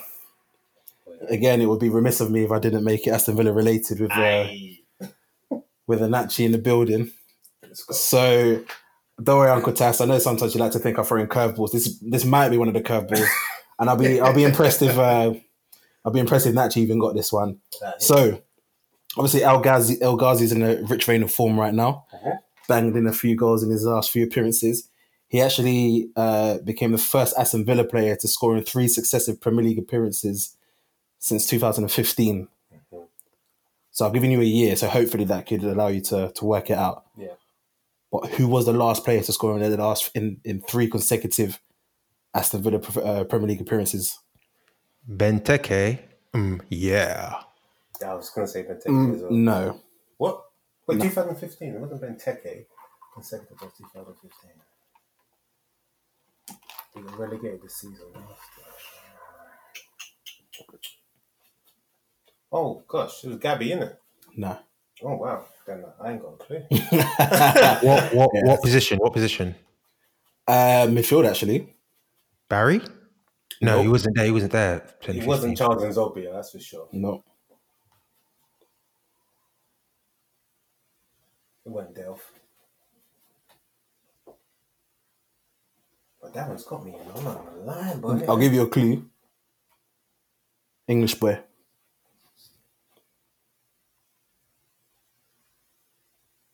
Jack No. from midfield. Wow, boy. Yeah, I can't lie. I give up. I can say Tom Cleverley because we had him as well. Was Tom Cleverley? It's Tom Cleverley. Okay. Oh. Yeah, yeah, yeah. Tom Cleverley. Tom Cleverley. Man's gonna chop that up and put that in. I forgot he was on our books. Bro, I mean, so I mean, so did I. That's real trivia, though, boy. That's Tom Cleverley was the last player to score in three consecutive Premier League uh, Premier League games for you boys back in 2015. was that his only three goals for us after he Probably. Probably his only three goals in his flipping career. Yeah, he was. He was. I don't understand how we had him, man. hopefully, hopefully, there's some clever people out there who got that. Tom Cleverley. Indeed. We'll move on to the last segment. Join the discussion. Uh, before we before we get onto this week's question, uh, we obviously put out question last week. Um, what was last week's one? Who's been the worst? Who was who's been the worst summer signing so far? That was last week's question. Um, do you? I don't think we uh, we've had a response from you on that one. So, uh, who would you say has been the worst summer signing so far? We had we had a couple on the socials which might help you as well.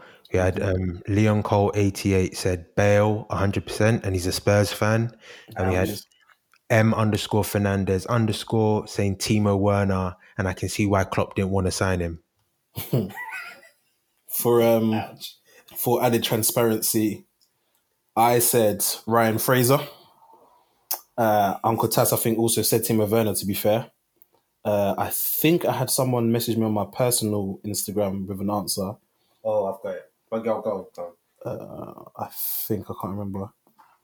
Uh, oh no, basically it was because I posted it on my personal Instagram as well, Mm. and I said I'm saying Ryan Fraser as an answer, and a Newcastle fan responded and said I'm not a fan of this anti-Newcastle agenda, uh, but he didn't actually give me an answer.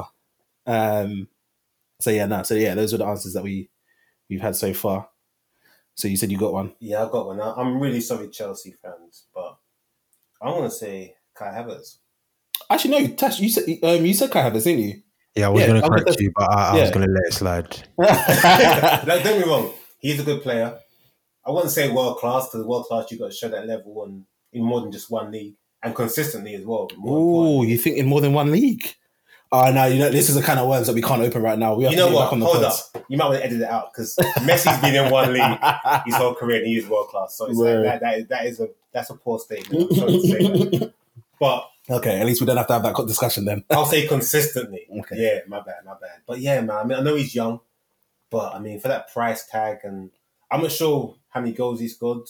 I think he's probably scored two. I think he's got two in the Cup- in the Cup. Well, he scored a hat trick in the Carling Cup, um, one, so he's got at least three. At least three. I think he's got maybe one in the Prem. price of was it eighty? Was it eighty? It was something? something mad, yeah. yeah.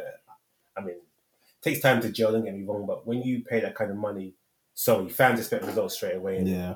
You know, I mean, you can go two, three games without scoring and getting assists, but after that, you got to start performing day in and day out. You know what's interesting? I don't know how much longer I'm going to buy this whole people have to adjust to um, new leagues, etc., etc. I don't know how much longer I'm going to I'm going to accept that excuse, you know, because I'm I'm actually deep in it. I'm like, bro, you're a professional footballer. You know how to play football. the game does not change in another league. It doesn't. The game's the same in another country. Literally. And these Yeah, same but- players will be able to go and go and play Champions League or play World Cup football, and they and they want to play well, but then they can't just go and play in another. league. I mean, uh, don't get me wrong. If you're saying that there's psychologically an effect of having to move house and adapt to a new culture, a new Mm. environment, all that type of stuff, That's outside of football. exactly. Then okay, I kind of get that. But once you step on that pitch, bro, it's the, sa- it's within realms. It's the same size pitch. It's the same size football. It's the same size goals. It should be tunnel vision. You know what you're going to do in it, literally. Yeah. So I, I don't, get I. I mean, I don't know how much longer I'm going to buy that excuse for. But Uncle Tass, you was about to say something. No, I was going to say, but even Thiago Silva, who for all accounts has slotted into the league quite well, Mm. um, he was saying that the league is one of the most difficult he's played in. And even um, Gundogan came out and said he's not surprised to see Werner and Havertz struggling because um, the Premier League is so physical compared to the Bundesliga. So uh, I, th- I think I don't know, man. As a professional footballer, you should be able to. You sh- I, should my two able says you adapt. should be able to adapt. I'm sorry, You you should should, be be able to. Like you go through intense training, Yep. like, two times, three times a week. Yep. Like you should be used to this. Like Yep. whether it's physical or not, you Yep. adapt your game. You're meant Yep. to be world class players. Yep. In well, in Kai Havertz's case, anyway. Yeah. I mean? I, yeah. I don't know. I don't, to be honest, I'm putting my foot down from here. I'm not buying that excuse any longer, man. If you're if you can only perform in one league, you can move to another league and you don't perform. I don't. I don't, I don't know for you, man. Then you're probably not supposed to everyone The, the, the only the only the only person I let off in, in this day and age right now is Paul Pogba. Um, you know what? You know what? Is okay. Is Paul Pogba world class? Yes. Th- Yes. Uncle, yeah, is he is he world class? yeah, yeah, he is. He's, you're gonna say no, bro. Paul Pogba's world class, man. I'm sorry, he's world class. I don't, I don't, okay, okay. Hear me out. Yeah, I'm listening. world class. When you think of world class, what do you think of? So I know you're probably your first thing that you're thinking is probably to do with consistency, Mhm. and I understand that. I understand that. There's a but, isn't there? I just feel like I just feel like yeah. Mhm. For example, someone like okay, this is gonna sound a little bit like a stretch purely because obviously the age difference, Yeah. right? But I feel like, for example, someone like Wayne Rooney Mhm. would be considered or would have been considered a world class player at one time. Yeah, of course. He peaked quite early Mhm. and is now playing Derby, soon to be the new manager type of thing, right? But we still consider him world class. Definitely. was he could, could but no one's going to take away the fact no one's going to take away the fact that he was world class just because a he peaked early and then ended up playing in the championship for Derby County right Yeah. so why because Paul Pogba like I said I get the fact Paul Pogba was younger Mm. but this is also why I still stand by the fact that he's world class because I 100% expect him the guy's still only 27 do you get what I mean his prime years are still ahead of him True. Very true. do you get what I mean? Mhm. Paul Pogba was just somebody that had uh, a heavy load on his shoulders from early because of his ability, Mm. because of his world class ability. Absolutely nobody on this earth denies Paul Pogba's talent. But when you ability, yes, but not world class ability. I think it's more so No, what? No, no, no, no, no, no. Paul Pogba has world class ability. Has, but Has he possesses right now world class ability? So if he was Bro. to go, would you be upset? I will be I will be devastated. And I, I, I know that sounds mad. And I know I know even as uh, Man United fans, we could sit on different sides of the fence on this arg- argument, right? I personally would be devastated. I personally would give Paul Pogba like a 300k contract and just try and get the best out of him. Do you get what I mean? If it doesn't work, cool. But if I had a if I had a crystal ball and someone told me Paul Pogba signs a new contract, it doesn't work out, I would want him to leave only because I want him to live out. I'm not even going to say his potential because we all know what Paul Pogba possesses. Like I said, nobody on this earth denies Paul Pogba's talent. Yeah, that's true. 100%. I just want him to go out and just play his best football. Why did you activate him? Why did you activate him, Nachi? You'll just go on and on about United. forever. I wasn't trying to activate him, but it's more the case of I don't understand why it's all just hype around Paul Pogba. It's like for me, it's like a brand, yeah, and a brand that's it's obviously got status, but what has it actually done? What has he actually done? Let's be Oh, wait, are you, okay, wait, wait. Are you saying for, are you, Man United? Not I was not exactly, For, I was I knew you gonna say- say. I knew you were going to not even France. just for Juve as well. Okay, For Juve as well. it was great for you, Exactly. but it's again that he hasn't brought that into Premier League. And when you, what do you see He has in glimpses. in glimpses, Yeah. no consistency. No. And what you tend to see with like his agent, which I think is ludicrous. His agent.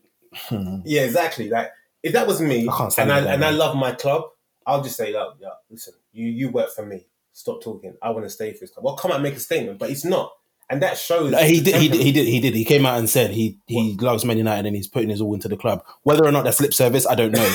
but he did do it. Do you get what I mean? okay, okay. The the the the the thing that the where I, I kind of side with Paul Pogba on this is that he knows at the end of the day, even when the time comes that he moves on, his agent is going to get a deal done. yeah, that's true. No one can deny Mino. Right? He, he obviously has the title of a super agent for a reason.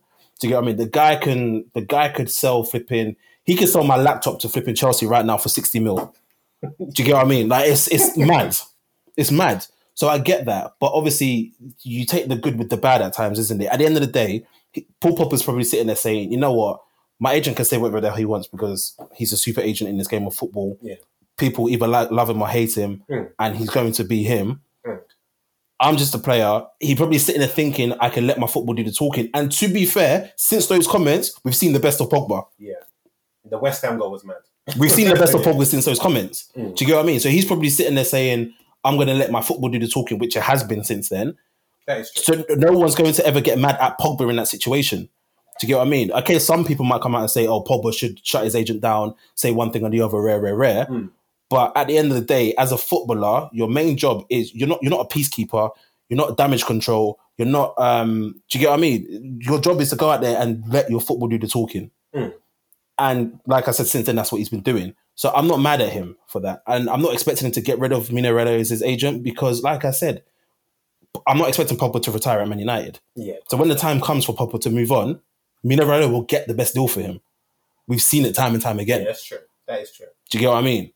And so I'm not mad at him for that. So in that regard, yeah, cool. I can get why people would say about his agent About his and- commitment and- the club and whatnot. yeah. But I still think I still think Pogba, like I said, he's only 27 years old. His best years are ahead of him, and he's shown enough, generally speaking. Okay, cool, Man United. His career's been up and down. Yeah, hit and miss. Yeah, he practically missed the whole of last season for the most part until obviously it got ex- it got extended through COVID. but even after that, he came back and was playing well. Um, for the most part, his career at Man United has been hit and miss. I get that, but from what we've seen of him and the the things that he shows on his day, the guy's world class. The guy is world class. I'm sorry. He was good against us. Apart from his dive, he was good against us. So not even a dive, so he tripped. Tass, I know you can agree with me there. Did he not trip Oh my himself up and get a penny? yeah, yeah, he did. That that was that was a Oh foul. my days! Douglas Luiz was tight, but there was minimal contact. He tripped on his foot. I was waiting for you to come on. With I had to this. bring up, I was I'm waiting sorry. for this. Sorry, I'm in my feelings, and I had to lay out, man. um, but yeah, all right, cool. Well, we won't, we won't, um, we won't uh, think. So your worst signing of the summer was uh, Timo Werner. no, Kai Which Havertz. Kai Havertz, sorry, Kai yeah. Havertz, definitely. Um, I could have been bad to say Frank Lampard, but allow it. um, all right, cool. So this week's question is uh, obviously naturally we're in a new month. We actually should have asked this one last week, but we forgot. Um, goal, player, and manager of the month. Ooh, good one. A good Goal player and manager of the month. Okay. So uh, Yeah, I've got you you got yours? Yeah. All right. Well, uh, okay. As our guest, please feel free to go first. It's just gonna hurt me so much. Actually, I'll start with the player. Player for me is El Ghazi, five goals in five games. You're taps, man. You're a taps. Let me finish though. No, but he, he, he's played really well. He really has. He's come back and he's he's done bits. Man's watching football through some clarity tinted lenses, bro. Flipping hell. Manager, I'll give it to your boy Ollie because you've got 14 points out of six games, which is impressive. And to be fair, a lot of people writ Ollie off, including Man United fans. I mean, And I still really do. well, so, yeah. I still do write him off. I'm not gonna lie to you. I side with what Uncle Tess said at the start of the season. That he he he's just benefiting from great fortune in that we are a Yeah. big name club and we can sign big players and we have big players who are Who are able to turn it up. Yeah, 'Cause- definitely. I, I don't I don't mean to I don't mean to cut you off there. Actually, no, no. I'll let you finish. I'll let you finish. Um, yeah, so yeah, so him as Matt, so player El Ghazi, manager Ollie, because obviously 14 points out of six games. Goal, it's got to be Son against Arsenal, man. Son against Arsenal. Okay, That was a banger, cool. definite banger. I'll I'll take that. Uh, Uncle Tess, sorry, I, I was just going to interject and and say mine only because on on on um, Nachi's point about Ollie, I think the thing the thing that I the thing that I um not I, I think like I said, he is just benefiting from the players that we have. Every game we're playing a different formation, different system. We don't know what's going on. Do you get what I mean, so bro? If you look at some of the results in there, we I mean we scraped Wolves. The the two two of the games that I would have wanted to have at least got something more from Mm. the Leicester and City game, we drew both of them. Do you get what I mean? So obviously, when you're coming against a top six, club, bear in mind we used to be a team that were consistently playing well against top six clubs. Yeah, definitely. Do you get what I mean? And we obviously got two draws. I'm not angry at two draws. I'm just saying if you're coming out the back of yeah, do you get what I mean? Definitely. Uh, and then when you look at Sheffield United, we scraped three two. The Leeds game is probably one of the only games I'd say that we actually like. Yeah, we smacked Yeah, it. you body them. Though. Do you get what I mean? That's the only game I'd say we smacked Leeds it. are a good team. They're a good counter but, team as well. but we know, and everybody could have seen that coming based on how the two teams played. yeah, it's going to be high score. Do you get what I mean? So it, that was always going to be the case. So I say all of that to say, anyway, my manager and you is were, again, you're fortunate that Aston Villa win as well because of the, the trip and the penalty. well. First of all, that was in January, so irrelevant. Irrelevant. You just want to get your agendas out there. That's cool. I hear you. I hear you. I'm not mad at that. I'm not mad at that. Uh, and then on the complete flip side to what I was just saying, and the reason I'm going to go for this guy, Carlo Ancelotti, 1 0 win against Chelsea, 2 0 win against Leicester, 2 1 win against Arsenal. The guy was getting results quietly. I didn't even clock. That's actually. I didn't even clock point. these. I didn't even clock these. Okay, 1 1 draw to Burnley away. That's probably the only result you're probably sitting and going. But beating Leicester away 2 0 was a Bro, big result. that's my point. They're a hard team to break down. That's my point. So that's why I'm giving manager to Carlo Ancelotti. Um, player, uh, it would be it would be dickhead of me not to go for this guy because I've actually been saying for the last two weeks I was giving it to this guy.